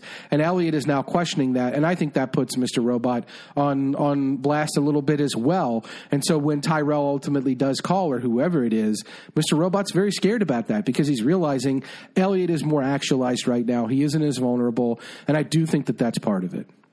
Yeah, I think also, you know, Mr. Robot's got to know that the chickens are coming home to roost damn. And I think that him being in this position that he's in, fresh out of prison, in concert, in lockstep with Elliot Alderson, probably doesn't have a lot of time to make the moves that he needs to make in order to really get stage two back on track or make sure like to check in on what's going on with whatever plans he has in motion. He's been away from the situation for 68 days or 86 days rather. Uh, he's been away from it for a while, and I think that that could also explain you know some of the power shortages with Mr. Robot. That it's just like it's a desperate situation on his end as well. So if he's feeling some kernel panic, maybe he's just going to be a little weaker naturally himself. Anyway, it's it's really complicated. It's really interesting what could possibly be going on with Elliot and Robot. Are you still feeling like there's a possibility that this isn't as nefarious as we are building? Building it up to be? Could Mr. Robot have glitched out again? Like, could it just be an authentic glitch that Mr. Robot isn't here right now? Or do you think that there's just too much smoke here to ignore the fire that Mr. Robot is trying to set? Well, it's weird, right? Because Sutherland is watching Elliot talk to Robot in the rearview mirror as they're driving to Micro Center. He sees Elliot say she's just a grieving wife, as Mr. Robot is basically saying he's dead. She needs to know that. And Sutherland is on it. We see a shot of Sutherland watching Elliot Elliot. So I don't know if he is hearing Elliot speak as Mr. Robot and as Elliot talking to himself, if he's only hearing Elliot's replies, uh, if that is all what's happening or not. But I do, I do think that there's a chance that other people know about what's up with Elliot. That Tyrell in season one refers to Elliot's dirty little secret that he's going to tell and that's going to let the people around him down or whatever. A lot of people point to that as Tyrell knowing that Elliot has Mr. Robot, that Elliot is, is two people. Uh, some people, I think the surface meaning, the what we interpreted is that Tyrell knew that Elliot switched the files. And that was the dirty little secret that Elliot had a revenge plot against E Corp because of his dad, and that that's the secret, and that people like Angela would be let down when they found out that Elliot had lied and hacked and done all these horrible things to make Terry Colby look responsible. But it's possible that they know more, that they, the, the, uh, the Wellick family people, including Sutherland, know more about Elliot and his dual personalities. If that's the case, it maybe isn't as nefarious. Like maybe they know this is just a, a messed up guy, and maybe whatever Mr. Robot is putting forward there is, is just Mr. Robot wants to stay alive, wants to stay part of Elliot's life. He's pleading with Elliot when they're in the graveyard in season one, like don't let them don't let them separate us. Don't let don't let me go away. That seems to be more than anything what Mr. Robot's goal is, not necessarily something nefarious. I think in Mr. Robot's world, the worst thing that could happen would be Mr. Robot doesn't exist anymore. Sure. Yeah. yeah. So he, I think, always is trying to fight the situations that will make that a problem. But I think this weird bargain he's struck with Elliot as the result of everything that happened this season is something he also doesn't want to see jeopardized. And when Elliot doesn't listen to him, and when I think other people are around Elliot, like Sutherland, I think it's a good time for Mr. Robot to kind of go away and not not be present because being present could jeopardize the balance that they struck. And Elliot is asking these questions that Mr. Robot probably doesn't want him to be asking. And so maybe it's nefarious, maybe it's just Mr. Robot not wanting Elliot to be invested in getting rid of him. And I think that that's part of it as well. All right. Well, Elliot is going to return to his apartment sans robot, it seems, at least for now. And we are going to we're going to see Elliot do a really cool thing. Uh, I know a lot of people must have been really psyched about this Pringles can trick that he does. Like this is classic Elliot. This is the kind of Elliot we didn't see throughout this whole prison arc. This is old school Elliot creating what uh, Kor Adana called to me a Pringles cantenna, which apparently you take a USB Wi-Fi dongle and mount it inside an empty Pringles can, strategically aim it, and you'll be able to access distant SSIDs and increase your signal anywhere from 5 to 22 dB. I don't even know what that stands for. Uh, think of it as a shotgun microphone, but for Wi-Fi connectivity. That's really cool. Uh, it's really fun to see Elliot back in action. It's really quick, but it's just a clever Elliot moment. Yeah, they do just an awesome job with this next fun. sequence. The way it's edited, because we see Elliot putting together the Pringles can antenna, and I, you wonder because if you look closely, you can see the Pringles in the cart at Micro Center. But yeah, this is an old school trick. Apparently, I'm glad you asked Kor Adana about it. I'm going to try it sometime. I, I'm, I think I'm going to try that sometime. I love stealing Wi-Fi; it's fun. So I would like to steal some Wi-Fi at some. I like to go to like a public park and just put an empty Pringles can next to me, uh, just sort of placed up like an antenna, and just see what kind of responses I get. I think that's a good move. I think that's the right move. Hello, officer. I just ate all these Pringles. Pay me no attention. So Elliot is going to try and figure out who called the phone, who keeps calling the phone, where is this from, where are the calls coming? from? Is it, from inside the house? It turns out that probably it is. Maybe not this house, but a house. And as he is doing all of this, as he is investigating that, we see Darlene and Cisco. They are at the hospital. They did bring Vincent by, and Darlene is basically saying, "Hey Cisco, all that stuff you said before, you're right. I get it. I agree with all of that. P.S. Here is this incredibly traumatic story from my childhood that you have never heard and is going to completely recontextualize everything that I've ever been through." Yeah, and it's going to have everyone speculating who this weird tall lady with the pink lipstick was. Right. So Darlene tells this story about how when she was five, a year after she first saw Susan Jacobs on the television, if you're keeping track, when Darlene was five, her parents, both of them still alive, took us to Coney Island. Uh, she saw this incredible roller coaster. She wanted to ride it. She wasn't big enough, so she hung out with her mom while Elliot and his father were on the roller coaster. And somehow, I wonder how. I can't imagine that uh, Darlene's mom would ever be such a bad parent uh, to lose track of her child, but somehow Darlene goes missing, is not afraid, loves being missing, also loves it when a complete and rando stranger, a random Nando, comes along and scoops Darlene up wearing this really smudged red lipstick, tells her she can have anything she wants from Nathan's, brings her home, makes her feel like a princess. All very normal stuff that everybody hopes happens to them, right, Antonio? Oh, everybody wants that. No, who doesn't want that? Scary, scary situation that Darlene is describing being kidnapped and loving it, which is, you know, scary on so many levels. One of which is just uh, how how pleasant this woman must have seemed for Darlene to have been following along for the ride, but also speaks to how terrible Darlene's life with her actual family was. That this was a preferable situation. So a lot going on. She, That, that's definitely the part that stands out to me Yeah, for sure. And the it- fact that her mom was asleep on the job, right? That Darlene is that the Mr. And Elliot are up in the Ferris wheel or the roller coaster, wherever it is, and Darlene's mom just asleep on the job. Asleep on the job. Um, Darlene talks about how she went to sleep hoping that it wasn't a dream and that she'd wake up in the same place, and sure enough, she did. And yet, then the cops came in and took her home. And sometimes she wonders what would have happened to her life if she had gotten to stay in this castle, essentially. If she got to stay being a princess, would she have gotten a better life? But if that had happened, she wouldn't have ever met Elliot, or she wouldn't have had Elliot in her life still. Uh, so it speaks to the power of her relationship with Elliot for sure. Uh, it's a testament to how much she loves her brother, how much she respects her brother. She's saying to Cisco, like, all of those things you said that I am not, those are the things that Elliot is. He's the special one. This is all Elliot. So it's her kind of opening up and admitting that. But also, I think for a lot of people who are thinking that, like, is Darlene like an intentionally negative force in Elliot's life, I think that this flies in the face of that. In terms of her being a, a negative force, yeah, there. Well, in terms of her being an, I want to be a negative infor, a, a negative influence in Elliot's life. I want to be the person who's flipping the switch on and switching it off for my own enjoyment, my own personal gain. Uh, I feel like I don't know if you want to say it's dead. I've never really been on board with any of that to begin with, but I feel like Darlene talking about Elliot and the way she's talking about him here is more out of admiration and love for her brother than it is like I'm using my brother for some twisted plans. Completely agree and she she really talks about how ultimately she says that listen, Elliot was the special one. I I always thought it was crazy that we got away with this. I thought it was me, but it wasn't me or Mobley or Trenton or Romero. It was Elliot. It was him. I'm not special. Elliot was the one with the plan. He's the one they're taking seriously.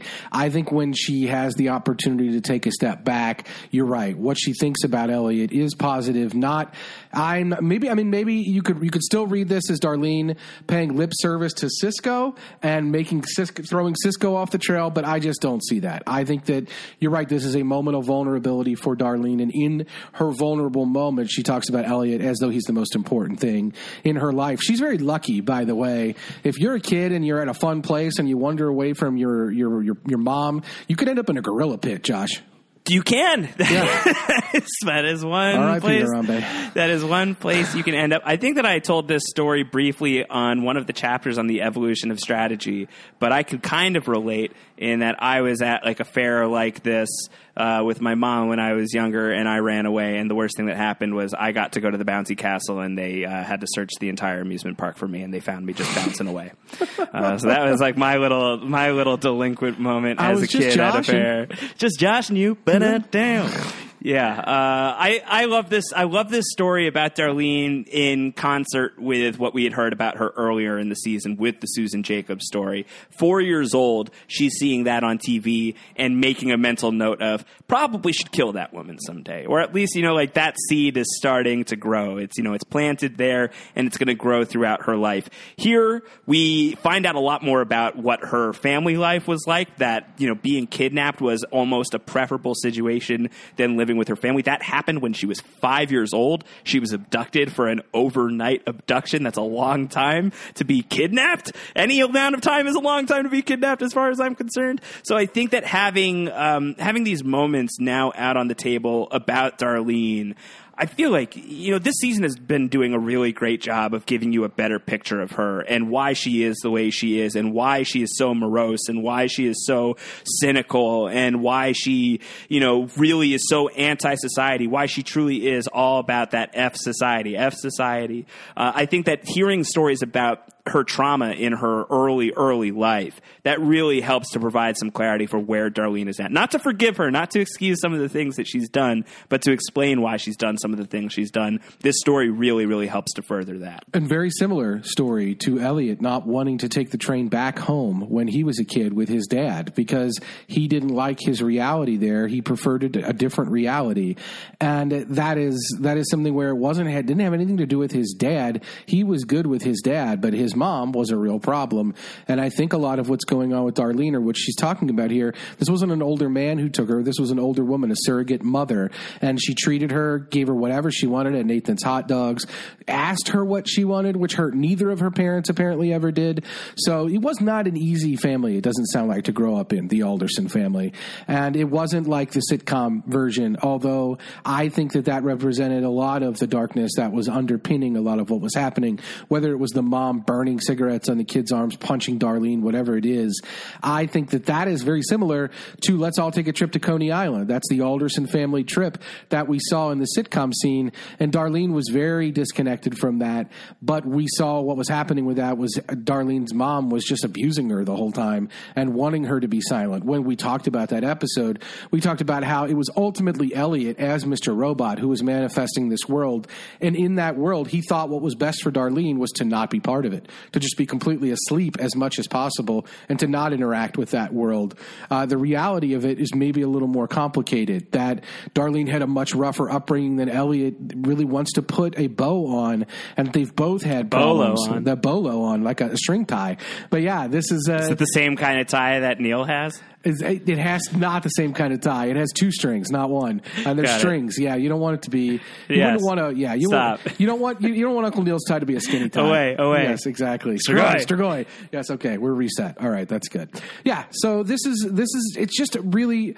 We talk a ton on this podcast about how that Washington Township incident, the factory incident, gave birth to Angela and Darlene and Elliot, and how they look at the world and what they do with it manifests in very different ways that speak to who they are as individuals, but they all have this same collective issue. I think the same thing has to be remembered about the upbringing that Elliot has. And we see young Elliot with his mother a lot in season one in these flashback moments, none of which are very healthy or fun. But we have to remember that Darlene is a woman, and that is her mother too. She's the one who won't go talk to her mother in the hospital, even so, or whatever that place is. So Darlene's issues with her mom are pretty deep, and I think this story really reflects a lot of what her issues were, even at five. That she was so upset that she was happy to be kidnapped by this crazy lady and wanted to stay there, and Elliot was the only thing that she would regret if she had. Great character development. Um, is. It's a great story. Perfectly timed for Darlene to get filled with bullets. good boot episode story. this is great. Yeah, that's great for the edit. Really good. Uh, while she's telling that story, you're right. This scene is so great because it's juxtaposed with Elliot hacking the number, trying to figure out who is calling the Tyrell phone, who's calling the Joanna Wellick phone. Um, so we're seeing all of that. He's making progress. He's like filling out suicide threat reports in order to facilitate the search. Is that what's going on here? Yeah, this uh, Elliot has realized that you can't just trace a call. This isn't. He can't just get Chloe to triangulate the signal. Damn it! He has to go through weirder means. He's not a law enforcement officer. This Elliot. So, but he realizes he can impersonate a law enforcement officer. Again, this is a, a mix of a hack and social engineering. He he finds online a manual or a guide or a PDF with a. He form. found a manual. Nice. He found a I've manual. Been, I've found, been looking for Emmanuel. He found the Lamb of God, so yes. that is what he is located. Yahweh is here. Uh, he found a manual, and it's a PDF. He, he gets a page that is this thing that you can ultimately fax over, which is, "Hey, phone company, we need you to trace a call. We're the police, and the um, there's an emergency associated with the trace, and that's why this needs to go through this quick uh, backdoor channel right away." By sending the fax, what he does is he spoofs it. He makes it seem like the fax was sent directly from the NYPD, from an NYPD number. Then he calls to follow up and pretends to be a police officer. And in doing so, he has used the proper channels. He looks up and finds the number that law enforcement officers would call for this. He calls the cell phone company directly pretending to be a law enforcement officer, uses the facts that he spoofed as though it was sent from a law enforcement officer, and gets the information he's looking for. Yeah, so that's really cool. That's a great little trick for Elliot. Again, you know, that combined with the Pringles cantenna, it's a real return to form for Elliot this week. Uh, and a great return to form for Elliot in another way, in a really cool way that Mr. Robot, again, a show that is constantly inviting speculation and theorizing and the existence of two hour podcasts talking about 43 minute episodes. I don't know what you're talking about. But in this episode specifically, in this scene specifically, Sutherland you know, the Chief Keef is talking to Elliot this. about all sorts of stuff, and Elliot's like, "Oh God, all right." He's just going to keep droning on. I'm going to disengage, and that's going to give you and I a minute to talk. And he's talking to us, and he's laying out everything that you and I talked about last week. Elliot's like, "Can you hear me? Like, are you focused? Good. Let's talk." Why is Mr. Robot afraid? Why is Mr. Robot gone? Was he lying about Tyrell? Remember what he said? You know, one of the last things he said, he was desperate to come home from prison. That's all he wanted. He wanted to go back to my apartment. He wants to be here. Is there something here? Can you look? Can you help me? And the camera is panning all over the room so slowly, perfect speed, exact amount of time that any Redditor or eagle eyed Mr. Robot fan could possibly need to scan the room and freeze frame that for a week and come up with all sorts of answers. There's probably tons of answers that are already out there at the time of this recording, Antonio. I don't know about that. I haven't seen a ton of answers. Maybe it's something that's happened in the last hour, hour and a half. Granted, you and I are recording this, you know, at like noon on a Thursday after the episode, so there's still plenty of time for people to be digging around. But the digging at least has begun. Yes, and you played a really you. Oh my gosh, here we go again. Me? You, you played a really key role in being a conduit for this. Uh, tell me more about how Kor Adana uh, worked Yes. worked with you. I think a little bit on this. I was the Crisco for uh, You were for you were the lubricant. for this mystery. Yes. No, so again, I got to speak to Kor Adana, co-writer of this episode, technology uh, producer on Mr. Robot, really great guy, very smart, funny human being, uh, about this episode for the Hollywood Reporter this week. We'll link to the article in the show notes here on postshowrecaps.com. And I asked him about this scene. I said, at one point, Elliot invites us, his friend, to help him solve the mystery by studying his apartment. The camera slowly pans across the room, lingering for a long time. How does this scene speak to the dynamic between the show, Elliot, and his friend, us? The show's audience often searches for clues to explore conspiracy theories, and some even predicted the prison twist as early as the premiere. What does this scene indicate about the show and the audience's relationship in solving the greater robot riddle, as Elliot directly asks us for help? And Kor's answer was, Honestly, I've been waiting for this moment for months. I'm so glad this ended up in an episode I got to write. This level of interaction is very much in the spirit of our digital Easter eggs that are hidden throughout the series. Elliot asking for our help elevates the relationship we have with him. It gives us an opportunity to get ahead of him and solve a mystery, which is something our audience is very good at. We want our audience to be able to hack the show, and that can come from a technical, psychological, or narrative place. Inviting the audience to help in this way makes this show a real interactive experience. It goes way beyond entertainment that's being passively consumed. It makes you a part of the story. So that's what he said in response to that. We'll break that down in a second. And then more urgently, I followed up by saying, with that in mind, how much should we study the scene? Can you point to any particular corners of the room we should pay close attention to? Kor Adana replied by saying, I'll do my best to be helpful here. This is, there's definitely a hint in the scene. I don't know if I should tell you what main corner to look in or if the hint is even in the corner of the frame, but go ahead and study that scene to see what you can find.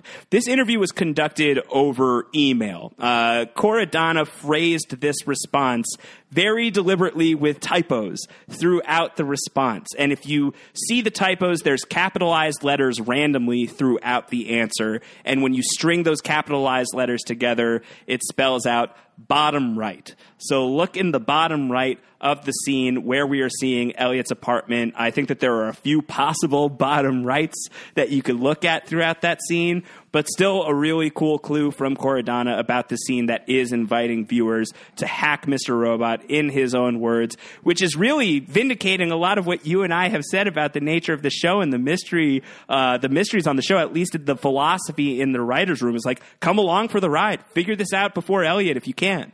Uh, and I love that. I think that's great. I, this whole thing just makes me super, super happy.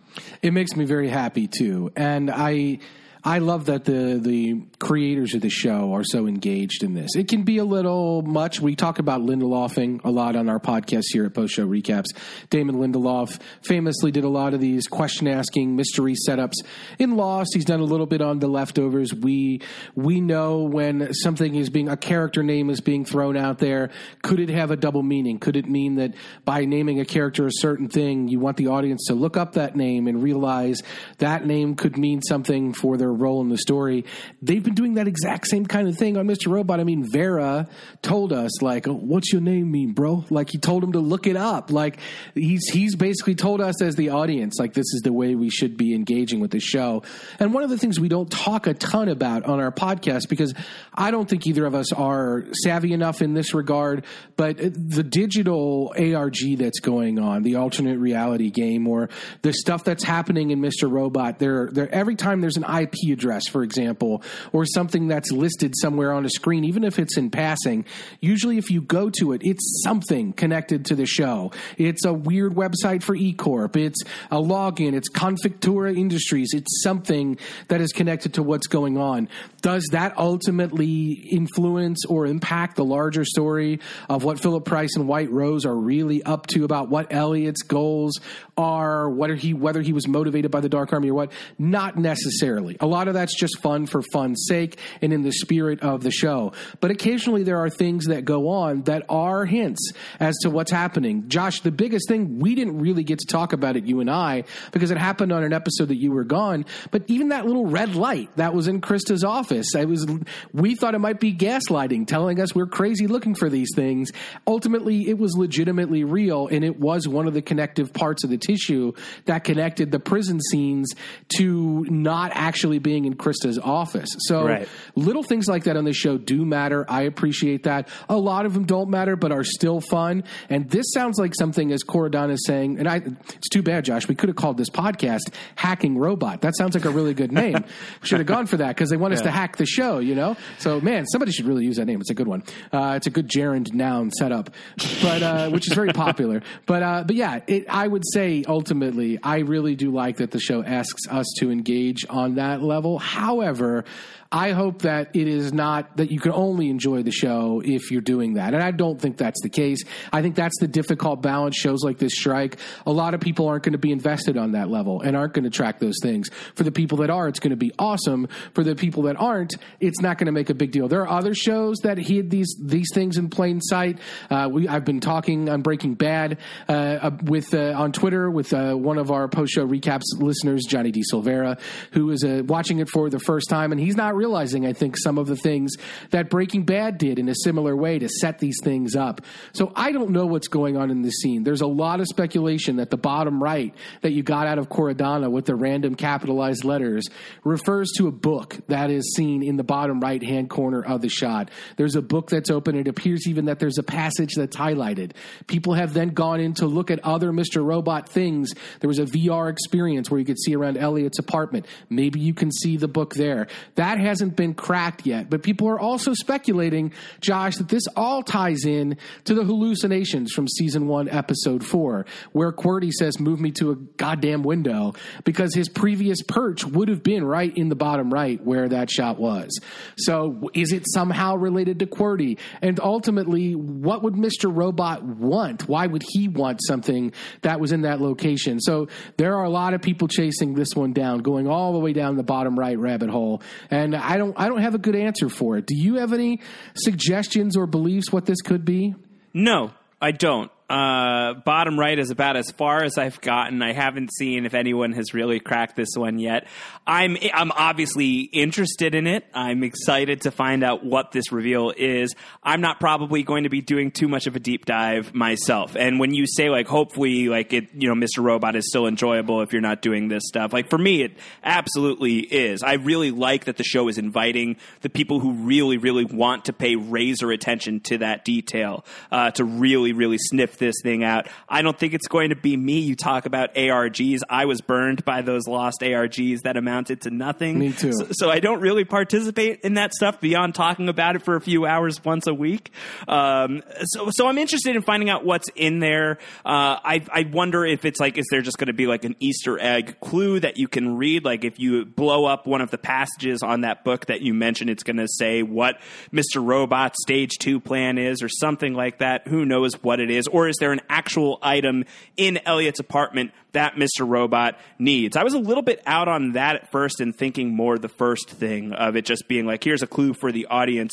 But having rewatched this episode a couple of times and thinking back about what Mr. Robot really does want from the moment that he's out of prison, it's like, let's go home, let's go home, let's go home. There clearly is something physically in Elliot's apartment that Mr. Robot requires. Well, and uh, Elliot in this scene says something to the effect of, "What was the last thing he said?" And I thought the last thing he said was, "Hey, if you do trace the call." Put it far away, like another country far. Maybe that's not the very last thing that he said. Maybe it's maybe the last thing he said was we need to go home. Uh, and I, I don't exactly know what the something could be. Is there a book that would let Elliot know where Tyrell was? Is there something there that would solve the Tyrell mystery? And that's what Mr. Robot is worried about. Or is there something bigger there that is connected? What, of course, the fascinating part is that the police were in that apartment. They took all of Elliot's stuff, as we talked about. So the police have been there, and yet Mr. Robot thinks that whatever he needs would still be there. So it can't be something very obvious. It can't be something like a USB drive or a memory storage device or I mean maybe they even found Elliot's burn book of CDs. I don't know if that's the case. Doesn't seem like it because Elliot only had charges related to what happened with Lenny Michael Shannon. But it it could be that that what Mr. Robot's looking for is is something fairly innocuous. It could be a book with a highlighted passage that once we read the passage, like it's going to change the way we look at Mr. Robot, Tyrell, whatever it is. It could be something much more significant. I don't I don't have a great read on it. The lot of the stuff that is being talked about on Reddit is fairly uh, what's the word I'm looking for? Esoteric, I would say. It's really kind of out there and not necessarily um, not necessarily something that the, the broader audience can get. And I feel like if this is related to a bigger twist, it has to be something that is very clear. I won't use an example from Breaking Bad, but it has to be something that when you see it as an audience, you understand the significance of it, or you get why Mr. Robot might be wanting to hide that. It isn't something that you should have to read 15 levels into in order to understand it. So I'm I'm willing. I mean, I can't wait to find out what it is, but I don't I don't really have an answer as to what it could be, other than I feel like to to appease the broader audience, the people that aren't paying a super granular level of attention, it has to be something that is recognizably something that Mr. Robot would want once we know what it is. I think it's just the kind of thing that, like, if if we spot the object or the objects or the things, whatever it is that Mr. Robot is after in the week between episodes, uh, good for us. I think is really what it's come down to, and then it's going to be an explicit moment on the show. Uh, you know, you, you know, if you weren't paying attention over the course of the week in between episodes, there is going to be an explicit moment where Christian Slater gets his hands around the big red ruby item and snickers and cackles like an evil villain or whatever the hell is going to happen. You know, something will happen on the show where you're like, okay, that's what's going on here. That's what he needed from this apartment. I think anyway.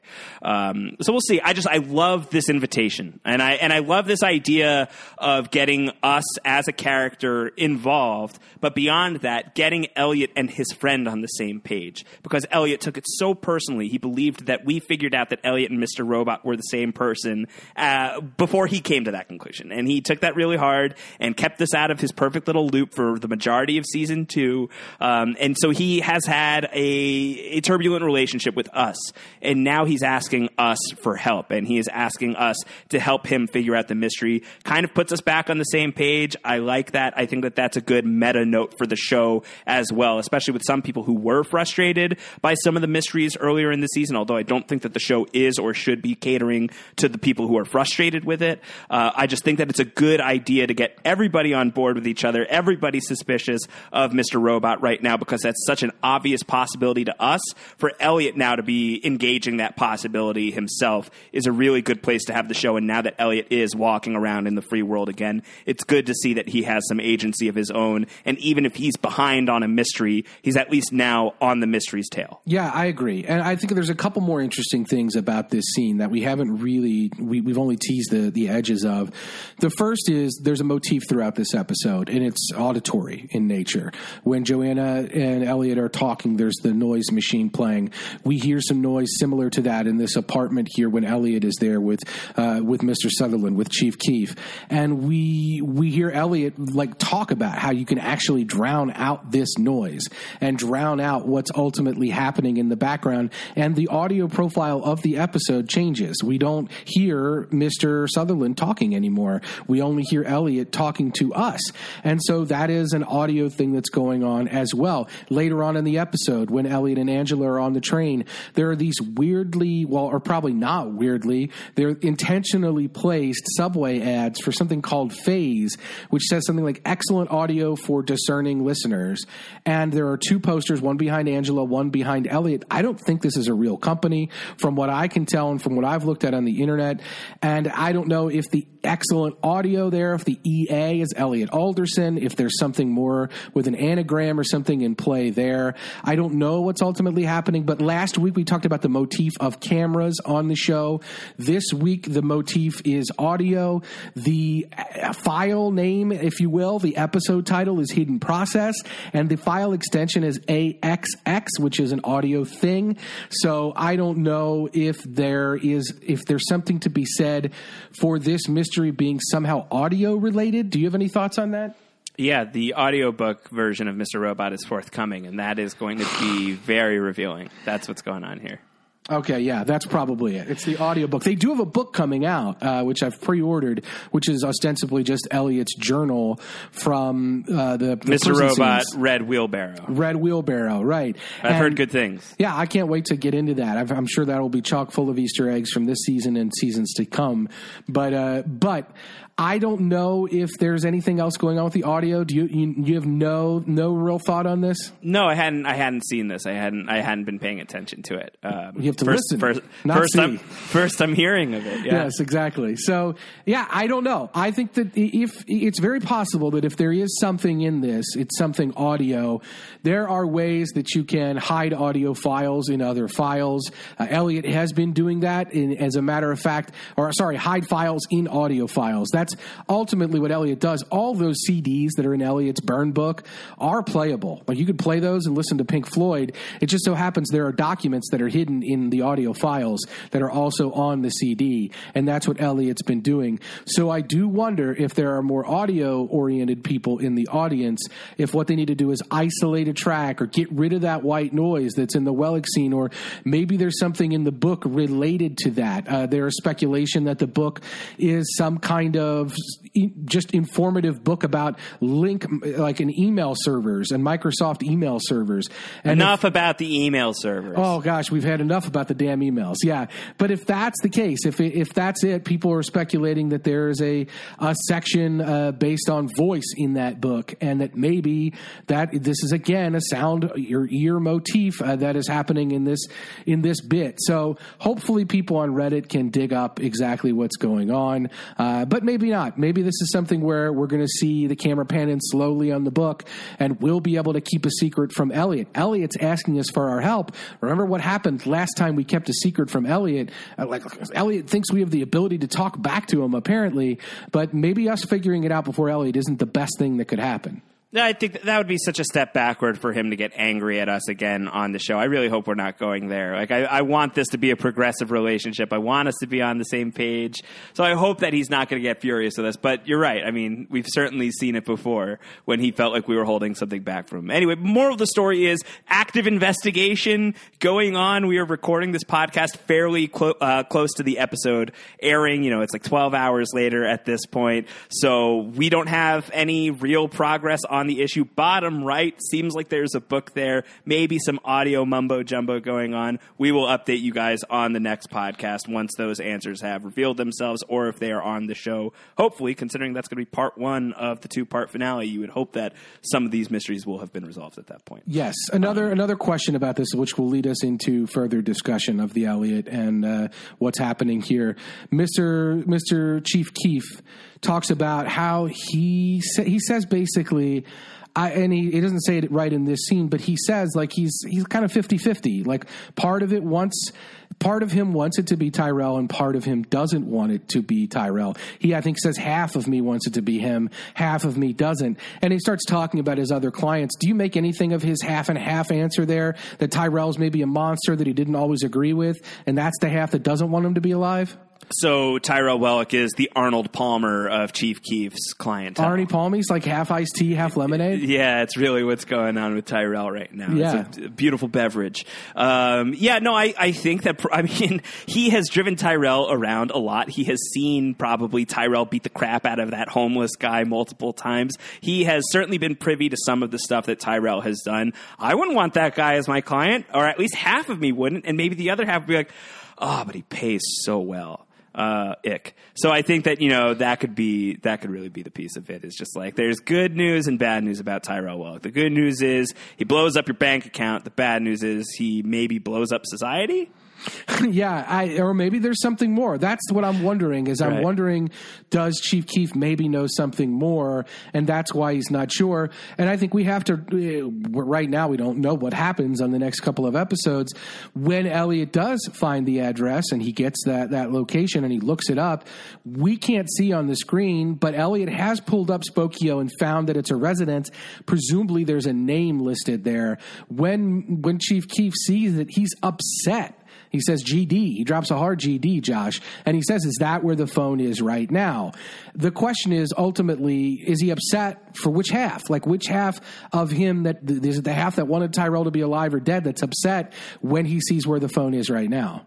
Yeah, well, he sees that it's 92 East 82nd Street, Upper East Side of Manhattan, near Park Avenue, near Central Park, pretty posh neighborhood. Whoever lives there is very lucky to have that residence. But who is that person? Who is this person that Sutherland, that Chief Keef would see this building would see this address and instantly know not only uh, that Tyrell Wellick would not be calling from there, but also if that's what he knows, then he has to know who does live there or what that building actually is. So, what can we divine from that? What can we divine from what we know of Sutherland, who he's interacted with, who he may have, uh, who he may have interacted with in the past, who he has chauffeured Joanna to in the past? Could that be the Wellick residence? I think that that's probably out because you would figure that Elliot, having just been to Joanna Wellick's house, would see that address and be like, Joanna Wellick's house. You know, like he would have had that moment that we would have been privy to on the show. So I think that takes it out of the running. If we're thinking that this is a place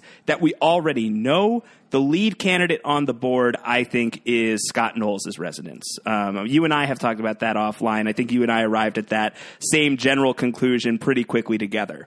Um, that Scott Knowles is certainly someone that Sutherland would know about, having driven Joanna there earlier in the season when Joanna emerged at Scott Knowles' house and he was wasted on red wine and they had their little awkwardly tense conversation there.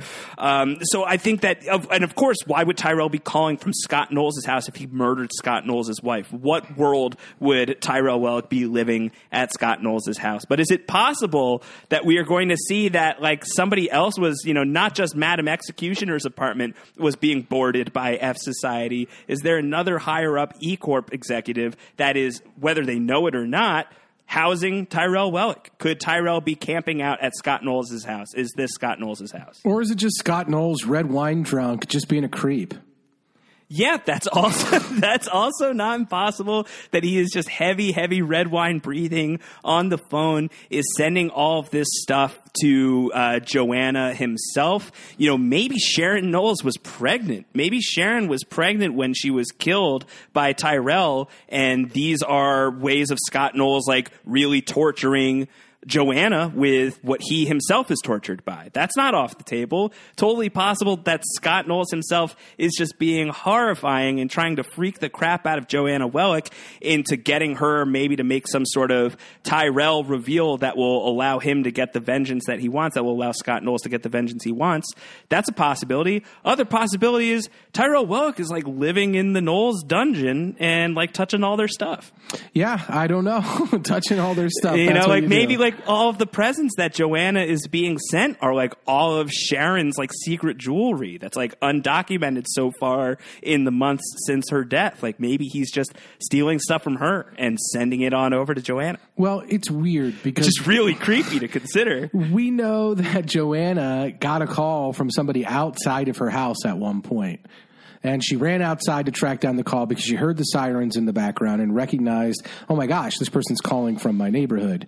And when she ran outside, she didn't really see Tyrell. She just kind of got the impression that somebody may have just left from that area. And so if Tyrell has been kept prisoner and these calls are related to that, then I don't know how to place that call.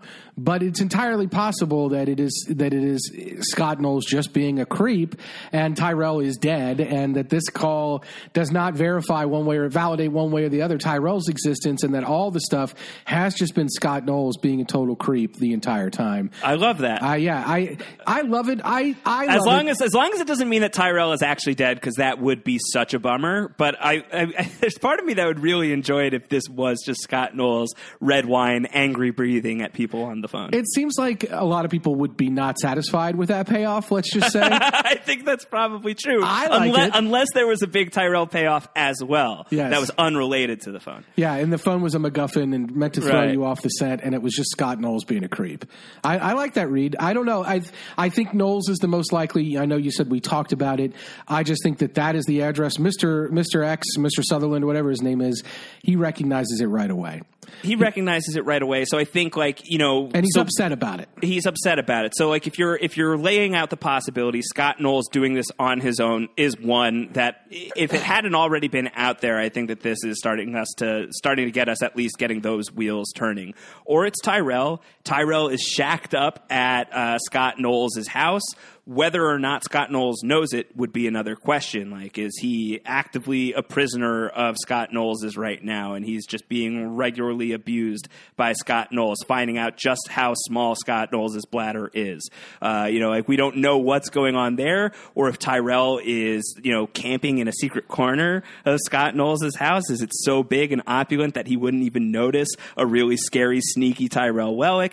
Lots of different possibilities. Is he just there right now? Could is he- he? Ma- you know, is this is this he just got to Scott Knowles' house and he just did something awful to Scott Knowles?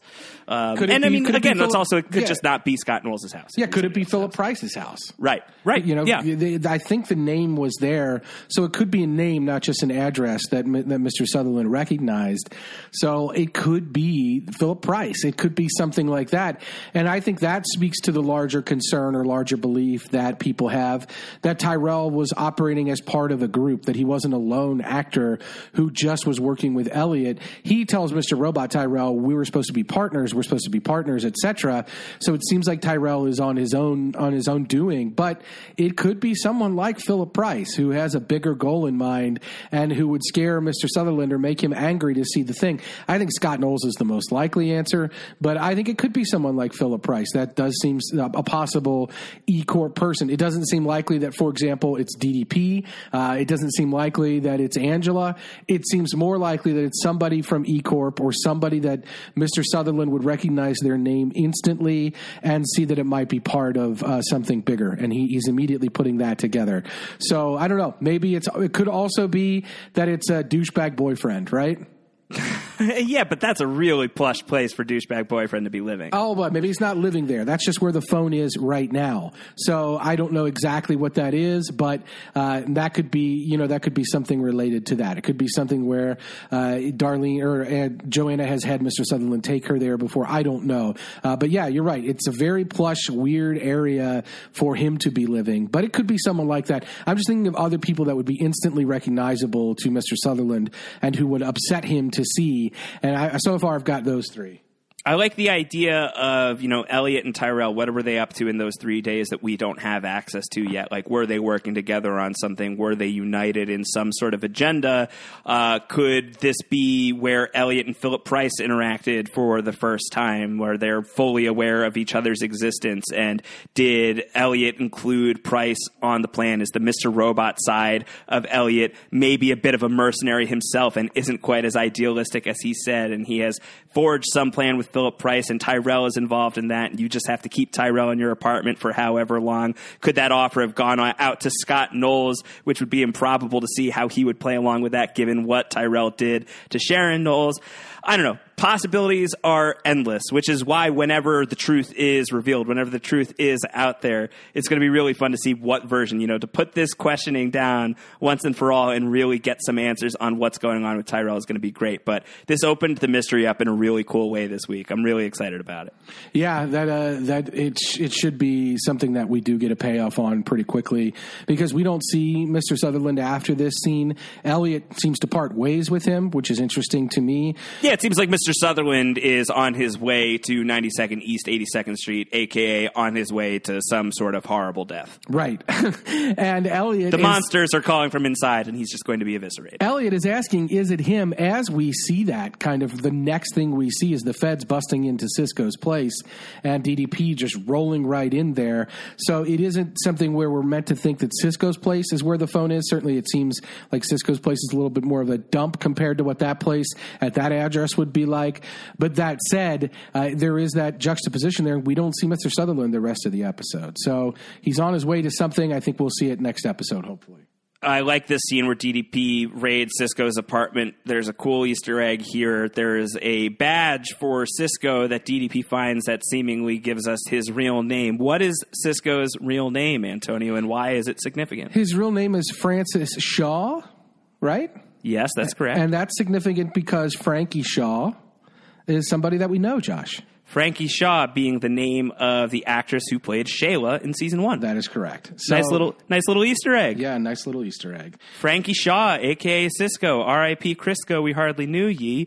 Uh, maybe this is just further, you know, an Easter egg that's supposed to get you further on track. That Cisco is no longer with us, as Frankie Shaw is also no longer on Mr. Robot. That's really much more than the Cisco truck that we saw a couple episodes. Yeah, Yeah. this is a nice little shout out, nice little tribute. It's nice to see Shayla showing up in the name and show in name form. I think it's a nice little Easter egg. You're right. Nice little touch. That's really good. Uh, certainly, the bolo on Cisco is out there. News of Cisco is going to be out there on television to the point that the person at the hospital is going to call the authorities after seeing the sketch of Cisco, Cisco, and Darlene, who had previously been at the hospital. They leave before any of this happens. The TV hasn't been changed to the news because the nurse who likes the news hasn't come on shift yet. Her shift hasn't started. I thought that was really good. But obviously, Cisco and Darlene are nearby, close enough. They're having some dinner, uh, but enough time for Dom and her colleagues to get to the hospital and look around and find nothing, and Dom to start wondering, is there something more going on here? Yeah, and her boss doesn't care at all. He says, "Ah, they saw that. Be on the lookout. They're never going to come back." And as we talked earlier, DDP, you said you love this moment. She puts it together. She sees the the doctor, the nurses, people kind of wandering around, and realizes that the TV is right there next to the station. As soon as that "Be on the lookout" was put out to the news, they probably would have called as soon as the guy walked in. Why did you wait so long to call? We didn't see the "Be on the lookout" until a few minutes ago. That's when she realizes they didn't see it. They left or earlier, and they'll probably be back. And that's when she runs out of the hospital to look into where they might be. Uh, it's interesting these characters like DDP putting these things together. As we were talking about Chief Keef, Mr. Sutherland, he tells Elliot, uh, "This is that there's trust me, uh, he wouldn't be calling from that house." And so we see characters putting these things together. They know details that Elliot or other people that they're around don't necessarily all put together. DDP is doing this on her own, putting these things together. She doesn't tell Santiago where she's going. She just kind of runs outside. And then when she runs outside, she ultimately does track them down at the diner, which we'll get to in the final scene of the episode. But Elliot goes off on his own. He lets Mr. X deal with that problem. Just whatever he wants to do, Mr. Sutherland's going to do it. But Elliot's going to go meet Angela. She's been messaging him throughout this episode. Again, another Easter egg. She's been using the name Claudia Kincaid, which from season one was a writer. She said she always admired. Uh, she's messaging Elliot like, we have to meet, we have to meet, we have to meet. So finally, they meet on a subway train. They finally meet on a subway, and Angela, still reeling from DDP, coming and paying her a visit with euros in hand uh, and a peace offering in hand as well. Turn yourself in now. Once you stop fighting it, that's when you're going to feel relief. Uh, it seems like Angela is ready to take that advice. She's going to meet with her lawyer. She is going to confess to her role in everything. She is not going to sell F Society down the river. She would never do that to Elliot. She wouldn't do that to Darlene, but she is going to do it for herself, and she warns Elliot that this is going to catch up to you. Uh, you know, eventually this is going to catch up to you. And Elliot is really blown away by all of this. And magic being done by Mac Quayle, the composer of the series, throughout this final sequence. So good. Which is, you know, it's the it's the Darlene DDP Cisco scene that is intercut with this Elliot and Angela scene with Mac Quayle's score just soaring in the background, this electric synth score that really takes this sharp turn the moment that Angela says, Why did you start F Society? It just rises and the camera stays on Elliot as that moment just like lifts to his consciousness the full gravity of what Angela is saying by openly talking about this for the very first time. She brings up some other heavy stuff like, hey, remember that time when we were at the Queen's Museum and you yelled at security because they couldn't see who you were talking to? And we've never seen that before. We certainly know that Elliot and Angela used that place as a mutual meeting spot in the past, but we haven't seen any scene of them at the museum with Elliot screaming at security guards because because they couldn't see his imaginary friend. And for what it's worth, Elliot has no recollection of this either. So just speaking to the severity of the illusions and the delusions that he's been going through. I think the key moment in that scene is that Angela asks, "Was that Mr. Robot or was that someone else?" Right. Elliot doesn't remember, but does that stoke the fires of the possibility of Elliot having more manifestations other than Mr. Robot? certainly not impossible that like when he was younger he had like a benevolent friend like you know he had like uh i don't know like a gerard depardieu instead of a christian slater angry guy who was hanging around with him He's a great dad, Gerard Depardieu. I've seen that in movies before. yes indeed so that's not impossible Yeah. uh, I, I don't know i didn't read too much into that i thought for me the the biggest moment of gravity is just angela being like you can't work with him you can't listen to him. You can't think that doing what he wants you to do is going to be good. Don't trick yourself into thinking that you can work with Mr. Robot. You know, without saying Mr. Robot by name, but basically saying this other piece of you. Don't listen to it. Uh, just as Elliot is starting to become suspicious again of Mr. Robot for the first time in a long time, the person that he, you know, arguably trusts the most in his life, the person who physical contact comes easiest to with this person, has hugged her in the past, is going to initiate a hug here. Really rare moment for Elliot. It's going to initiate a kiss here. Very rare for Elliot. This person that he trusts and has known for ever. Uh, a child, a longtime childhood friend, someone he has had this huge crush on, if not deeper feelings for forever, for the longest time, is saying, don't trust that side of yourself. That's a very heavy indictment against Mr. Robot. completely and something that it's not just an indictment it's it's as you're saying it's the person that is saying it and it's the value that Elliot assigns that person. Season 1 was very much a struggle of Elliot's night job uh, and Elliot's day job and Elliot's day job being something that he was doing as a favor to Angela more than anything. She did a favor and got him the job there and then he was trying to play it straight with her as a favor but he very quickly starts lying to her and keeping things from her and I don't think he ever felt really good about that. And you have to ask yourself was part of his plan always to get a job there and take advantage of Angela's connection to get a job at Allsafe so that he could take down eCorp? We already saw him talking about that a little bit in the Halloween episode flashback where he says I'm I'm adrift. I don't have a job. Angela's going to try to hook me up with eCorp. Uh, that's what I'm going to do. And then he starts talking about the hack not 2 minutes later. So the question is ultimately whether it was always his goal to take advantage of Angela's connection or not. But An- but Angela has always been central to Elliot's story. She's gotten moved aside from Elliot's view in this season in part because Elliot was in jail and in part because Elliot's been dealing with much bigger problems. But Angela's been out there adrift. She says hey buddy an FBI agent came to my place. We have to talk to each other on subway trains now. Like this is the level of where our relationship has gone. We're a long way from Back to the Future, too. that's exactly right. Like this is the darkest timeline. This is Hill Valley 1985 with Biff Tannen and Donald Trump as mayor. So like this is bad stuff that's going down. And and she's in a much different place. She's been actualized. She's done all of these things. I really love when she keeps it real with him and she says like listen buddy, we can't fix this. I have tried. We can't beat them. No matter what we do, we will always lose. I'm just going to tell them that I planted the femtocell. I'm going to own it personally.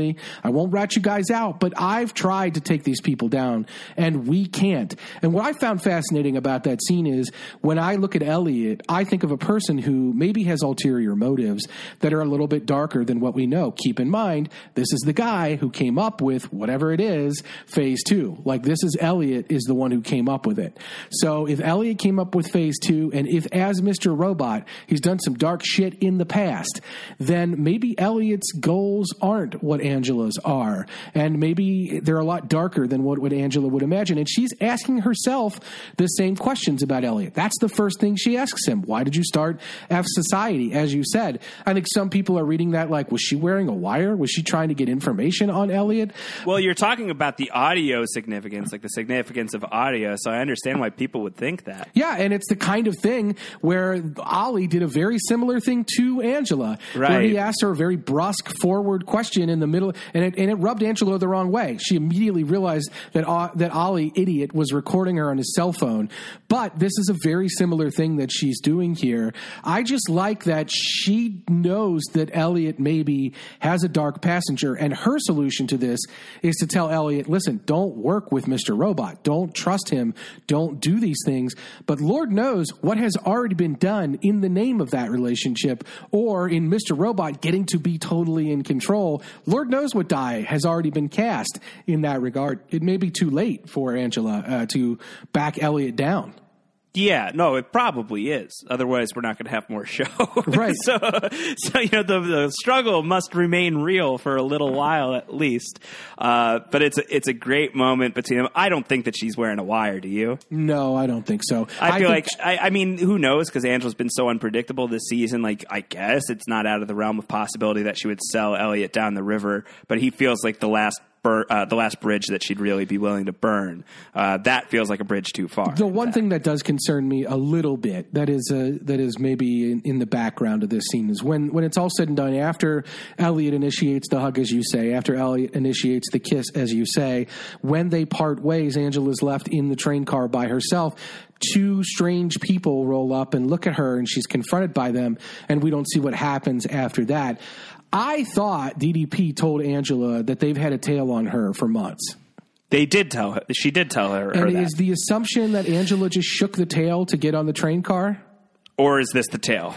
And if that's the tale, do they not know that Angela's been meeting with Elliot? Wouldn't the tale have also followed Angela to prison and seen who Angela signed in to talk to when she went to visit Elliot about planning the femtocell? Like, aren't there obvious connections between Angela and Elliot? What I'm saying ultimately is we haven't heard DDP talk about Elliot. We just haven't heard it. We haven't Right. heard about the FBI having their hooks or interest in Elliot at all. When President Obama's on TV, he mentions Tyrell Wellick as a person of interest. We've never heard Elliot's name, and yet there's no way that he's not on their radar. A person who was being tailed by them went to visit him in prison.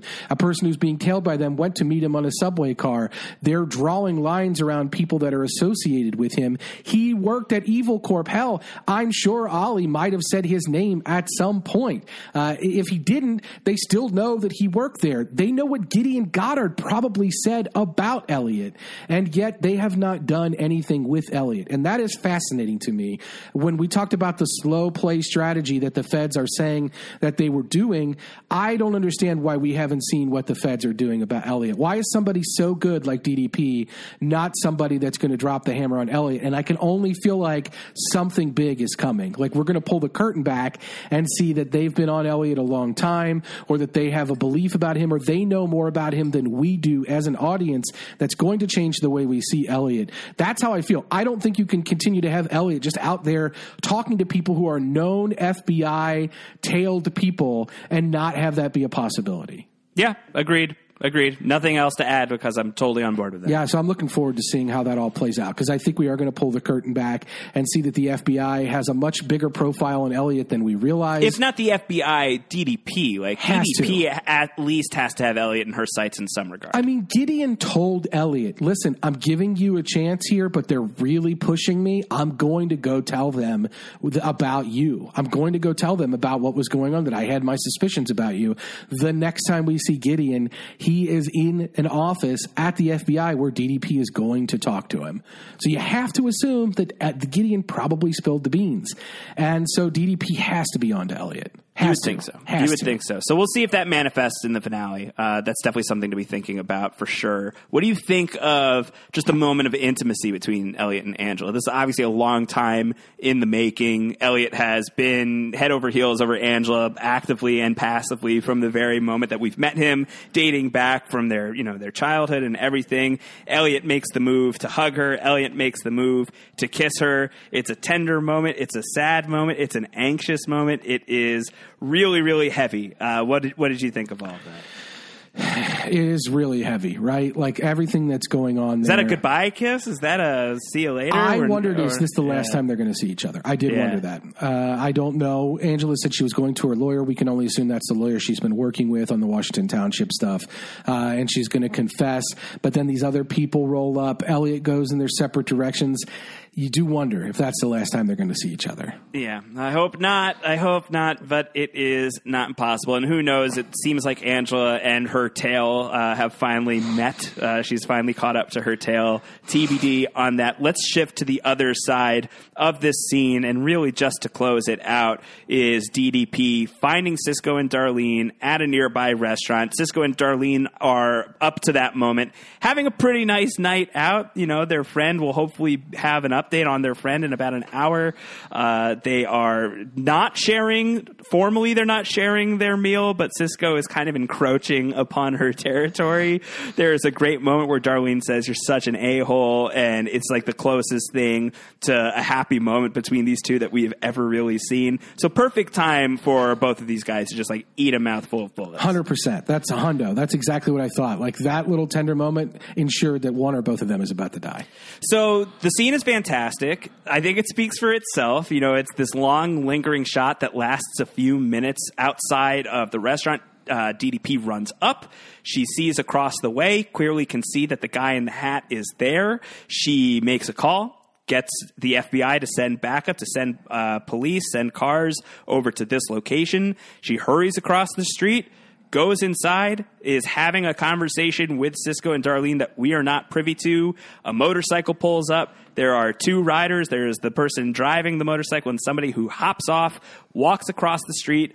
As the don't walk sign is counting down, uh, this person is walking in perfect synchronized step with the countdown, gets to one, gets to zero, open fire, blasting, spraying bullets all over the place into the diner. He hits, he gets hit back with Dom with gunfire. He show, he shoots himself in the back, and he shoots himself through the head as the police roll up. Dom comes out. She's covered in blood. We have no idea what has happened to Cisco and Darlene or anyone else inside, and that's a great choice on the show's part to leave us without that half of the information. Got to imagine we see what's happening in the restaurant as soon as next week.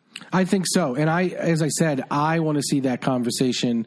From the flip side, we don't. We see a wordless convo inside with DDP and Cisco and Angela, as you said. I want to see the inside. I want to see that conversation from the inside. I think that will be a good way of showing us who lives and dies. Uh, I think we're going to see Cisco get greased, shot in the head. I don't know if Darlene is going to get shot or not. It's hard to tell from the final moments of that. I think it's safe to say Cisco probably did get shot. It looked like there was blood spatter in his head and everything. I don't know if Darlene got it or not, but I think if we see that scene from the flip side, we're going to get a lot more information there. And I want to hear that conversation. Josh, you, I think, you have a pet theory here that we've talked a little bit about on this podcast. If DDP walks into that restaurant and she sees Darlene sitting there, is she going to have any reaction at all? That's a great shoe to drop in the finale. You know, we're up to the finale now. Yes, a finale spread across two weeks, but technically the finale. And for that reveal that DDP and Darlene have some shared history to come in the final episode of season two feels like a great time to drop a big bombshell like that. Um, it, I think that it's there's a lot of masters that are being served by not showing us the interior of the restaurant throughout the scene. First of all, it's just freaking really cool to present it the way that it was presented. Was a really one of one of the great moments of the many, many, many super great moments throughout Mr. Robot. A really, really powerhouse ending to this episode. So just on one level, it works. But another level that it would work is if the information exchanged between DDP and Darlene indicates to us a shared history between them. That's going to be a big moment, and that's going to fuel either both of the characters moving forward, or potentially only DDP if Darlene is dead. Um, so I think that that is that is definitely an area that.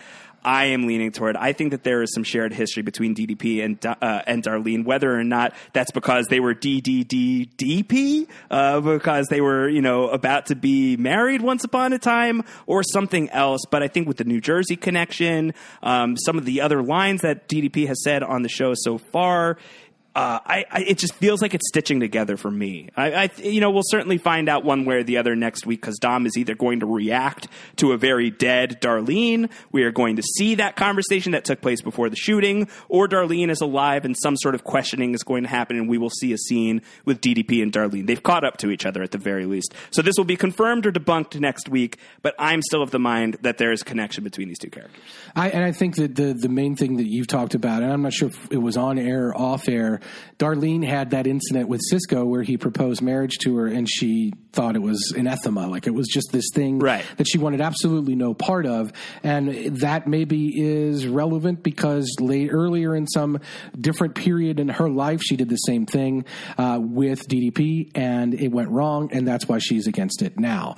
So I think that there is that possibility there that's very strong, as you're saying. And some of DDP's lines as well. We also have the geographic connection. Even if she didn't know, even if that Darlene wasn't the, the form, the paramour, the ex paramour, or the ex lover, if you will, it's possible that they knew each other from their childhood because it's, we still have talked about the Wilpon geography of it all, Josh, and everything that happened in New Jersey. Wilpon Township. Yes, whether whether DDP was from Wilpon Township or not, uh, which or which Wilpon Township it was, and Gloucester Shout out to County. House Wilpon. We're a big fans. Yeah, you know, Gloucester County and all these different places, or, or Gloucester City, or all these different things that, that we've talked about at length on this podcast. They they could be heading to somewhere uh, with DDP having a connection to Darlene, and that would have been something that was exposed in that quick conversation. DDP is so good in those moments where she's confronting somebody where she knows something about them, whether it's telling Angela like, "Look." Ollie Parker told me about the CD the first time we walked in. And so it's not a big deal. Uh, the first time we met him, like he knows, like I know about you. She, she breaks news pretty brusquely to people. Uh, she's done the same thing to Mobley and others. So I would love to see what she says to Darlene and Cisco when she walks in. Uh, but it, it all blows up. It all goes very south very quickly in an awesome way. And we don't see the aftermath of that. You're right. Next week will be a great time to do that. So here's the part where I feel like I want to I want to issue a warning. I want to issue a warning like if you didn't want to know about like the prison theory early on and that completely transformed how you were viewing the subsequent episodes, uh, then maybe skip ahead like 3 minutes right now. But if you watch the scene again Antonio and you you study the whole thing. I've watched it, you know, I've watched the episode 3 times now and I've watched that scene a bunch there are condiments by the window uh, where where Darlene and Cisco are sitting. There is certainly a ketchup bottle, and there is absolutely a mustard bottle. And when the bullets start flying, obviously there are blood clouds or red clouds. Mist, you know, red mist is erupting, but there's also yellow mist erupting. You abs- and maybe Cisco's peeing himself, and it's just like great, you know, great distance on Cisco's part. Or the mustard is getting shot, and maybe some of that blood spatter we're seeing as well is ketchup, possibly. Uh, I would be surprised if we see the flip side of the scene and we're not seeing a butt ton of condiments getting destroyed. So, this really awful, chaotic situation we're looking at where we think it's a slam dunk thing that Darlene and Cisco are dead. Maybe they're just covered in ketchup and mustard. It's honestly a possibility. All right. Well, I guess you're telling you told people to skip ahead because this was prison theory level. Uh, you're now breaking you're breaking the story of the condiment uh, the condiment conspiracy. the condiment conspiracy Yes. is out there. yeah, Uh, I'm sure I the truth is out there. I don't know. I I th- I mean, you absolutely can go back and you can see a spray of yellow. You can see what looks to be like a blood splatter, except yellow, and that would be the mustard exploding. Okay. All right. I'm buying. I'm I'm I'm tracking your mustard your mustard love. This is My, uh, must, my mustard gas is out there, and then maybe when Dom is emerging from the restaurant, that's not blood she's covered in. That's just like ketchup or barbecue sauce or something. could be could be delicious if she starts licking it off herself. We'll know for sure. I would guess that Cisco is dead. I would I bet that Cisco is definitely dead. I would bet that Darlene is not dead, but that also just feels so obvious. So, you know, who knows what sort of left turn is coming? Uh, who knows what sort of condiment death is on its way? But either way, super hardcore way to end that episode. What a cliffhanger to leave us on as we're moving forward into the finale. How many end of episode cliffhanger shootouts does DDP need to be involved in one season, Josh? I know, it's a lot. It really is. It's just so much. And also, again, with the history erasing, you know, shooting themselves in the head. It's a really, it's a power move from these Dark Army guys. She, Grace Gummer, the actress, at some point I remember this sum, this summer was on a late show, like promoting her Mr. Robot role, and she had a concussion like recently, right before that, and she was like, "Oh yeah, I was doing a stunt for the show," and it's like, what? So I have a feeling like it's something related to this scene, and this is uh, this is crazy. This Grace Gummer could be, it could have the concussion could have been from the the China shootout as well, but uh, she listen, she's a field agent in the FBI. She's going to get into some shit, but man, it really seems to be finding her.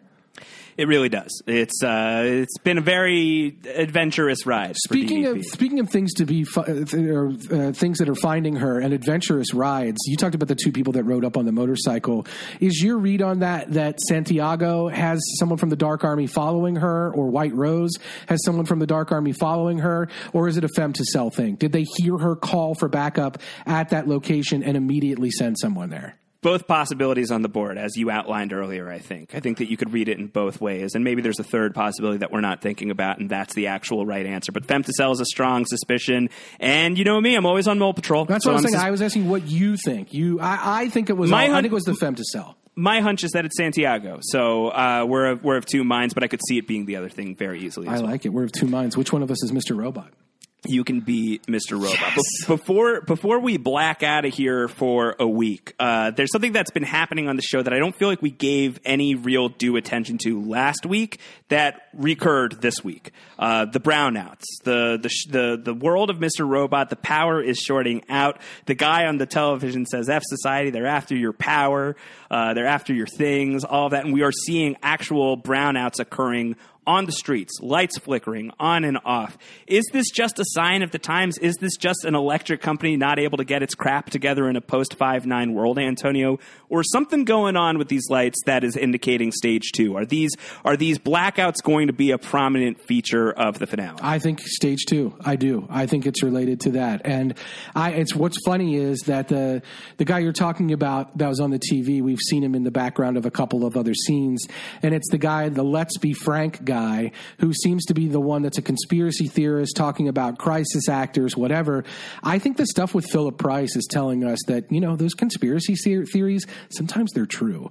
Like sometimes there is a smoke filled room. Elliot's voiceover, which was repeated from the first season, which we heard in this season, Darlene reading to Mobley and Trenton, which is what I'm about to tell you is top secret. They're the you know there's a secret group of people running the world, the top one percent of the top one percent. Sounds like a paranoid conspiracy theory. Reads that way when we're talking about Elliot's paranoia, but I think what we see with Philip Price and White Rose is kind of true. And so if the conspiracy theories are that we're generally discarding as nutcases theories are kind of true, then this this weird dude, the let's be frank guy who has been a motif throughout the season, maybe spitting the truth a little bit. And maybe he's right that the brownouts are actually part of some larger plan to take over something. That the power is going to go out and then the only people that are going to have power or be able to bring it back up are these people that will then be in control of the grid. A lot of times when conspiracy theories are out there, they are concerned about the power grid because we're all relying on it. We all do it. Josh, I think there was a TV show called The Strain where blocking the power grid was very important. I have no response to that. But you see- know, you know what my response is, and I'm not even going to say. Your response uh, rhymes with uh, pig hoy. Uh, Yeah, but yeah, Strigoi. Yes, but but th- this is a thing. Like this is a conspiracy theory, but it's a conspiracy theory that on a show where conspiracy theories are turning out to be true, and I could easily see that being the case. If I had to plant a flag and guess, I would say that that is what's going on, and it's one of those hidden in plain sight things. When we go back and listen to Let's Be Frank, he sounds like a crazy ranting cable news guy in the moment, but it's probably that his rants are actually a little bit true. Uh, he was the one ranting about the cryptocurrency and the e-coin. Elliot's saying the same thing when he sees the e-coin in this episode, and I think we've agreed, yeah, that does seem to be part of the plan. So I don't exactly know what the power going out is you know why that's needed for part of the plan but i do think that that's going to be a greater thing. I love that shot of ddp running across the street and the whole street was blacking in and out. That was gorgeous and i think it is a thing that is going to, to play a key part in what's going forward I'm sorry, I didn't pay attention to any of that. I was just thinking about how it's the 50th anniversary of Star Trek today, and I should have said McCoy when I was trying to rhyme something with Strigoi. Me too. Me too. Damn it, Josh! I'm a podcaster, not a doctor. McCoy. All right. Uh, well, here we go. We are verging on like we're you know about 20 minutes shy of three hours here on this podcast, and I think that's incredible considering this was the shortest episode of season two of Mr. Robot by far. But just speaks to how much is loaded into the show right now with only a few hours left. Only I think probably like unless the finale, like the final week of the finale, is like seven hours long. What's really crazy? You know, we've about got it- like two and a half hours left of show, probably. Yeah, what's really crazy about it is we didn't even get into everything. Like the sign, the neon sign you watch that that's three times. The the Lupe sign looks like it Right. says lies after it gets shot up. Uh, Paolo had- lies. Yeah, we had Blue Bear Power lines. We had Blue Bear email in about that and ask us if that's does that mean the final scene is a lie? Maybe that's confirmation of your condiments conspiracy, Josh. Yes. Uh, so that's part of it. Um, we had other people we, emailing in and asking questions. Uh, we we just had a lot that, that people were touching on. We didn't touch on the fact that the FBI raided Cisco's apartment, which by the way has all the VHS tapes of F Society. That's going to be a bad bad thing for sure, right? Yeah, I mean, it's caught up to her. Darlene is in trouble. You know, if she's not dead, she is caught. So, you know, she's caught red handed or ketchup handed, potentially. Hopefully not blood handed. Hopefully not blood-handed, and hopefully we we have at least one of the two of them alive, so that we can get some something out of it. If they're both just dead, that would be crazy. I don't think Darlene is gone. We did get some great moments from her in this episode. Caleb from Atlanta wanted to know, you know, who we thought might be dead. We've talked a lot about that, so I don't know 100 percent what's going on. Colin Stone also asked us to reset the map that's in Price's office. That's the map of World War One powers that were in play. And Price is talking about redrawing the map. That is a humorous look at it with caricatures for each of the parties that were in play. But World War One was famous for happening because all of these crazy treaties had been signed, uh, and Otto von Bismarck was a huge player in that. Then when he died, nobody was capable of keeping the alliances up, and that map is really meant to represent that. And I think it's there in Philip Price's office because he loves thinking of himself as a similar power player, as we heard in this episode, redrawing lines around the world, and would very much be at home leading the Ottoman Empire or something like that at the time. And like I'm saying, those are crazy historic people that we point to, like, wow, that person was a megalomaniac, or that person was really insane or dangerous. And that's who Philip Price squares himself with. That's the Gavrilo Princip, where he's talking about taking and placing one shot and changing the world. That's what started World War One. So Philip Price is very focused on all these things that were that happened in history to set people in motion. The map is very much a, a talisman of that or a representation of that for him. And yeah, it's very conveniently placed behind him as he's delivering this monologue about the sorts of things that happened in World War One. So I'm very scared of Philip Price. Very Josh. scared of Philip Price. Feels uh, feels like a good time to leave. We t- we started with Philip Price. Let's exit with Philip Price, unless you've got anything else to talk about from this week in Mr. Robot. No, just hopefully next week reigns chaos. Rains chaos. It's going to rain chaos all over the place. All right, two part finale is coming up, spread across the next two weeks. Only two weeks of Mr. Robot left. Hashtag time. What do you want to go with? Chief Keef was in there. We had Crisco in there.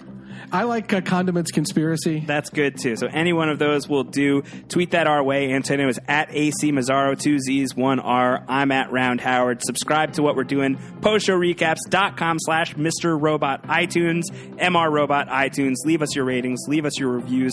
Hope that you guys are enjoying this ride as much as we are. I'm having a crazy time. This is so much fun. Mr. Robot coming close to an end really, really soon. very soon and too soon for my liking. But I have a feeling it won't be the end of our Mr. Robot podcast. We'll have a lot of uh, loose ends to tie up. Hopefully, we can uh, Loose seals as well.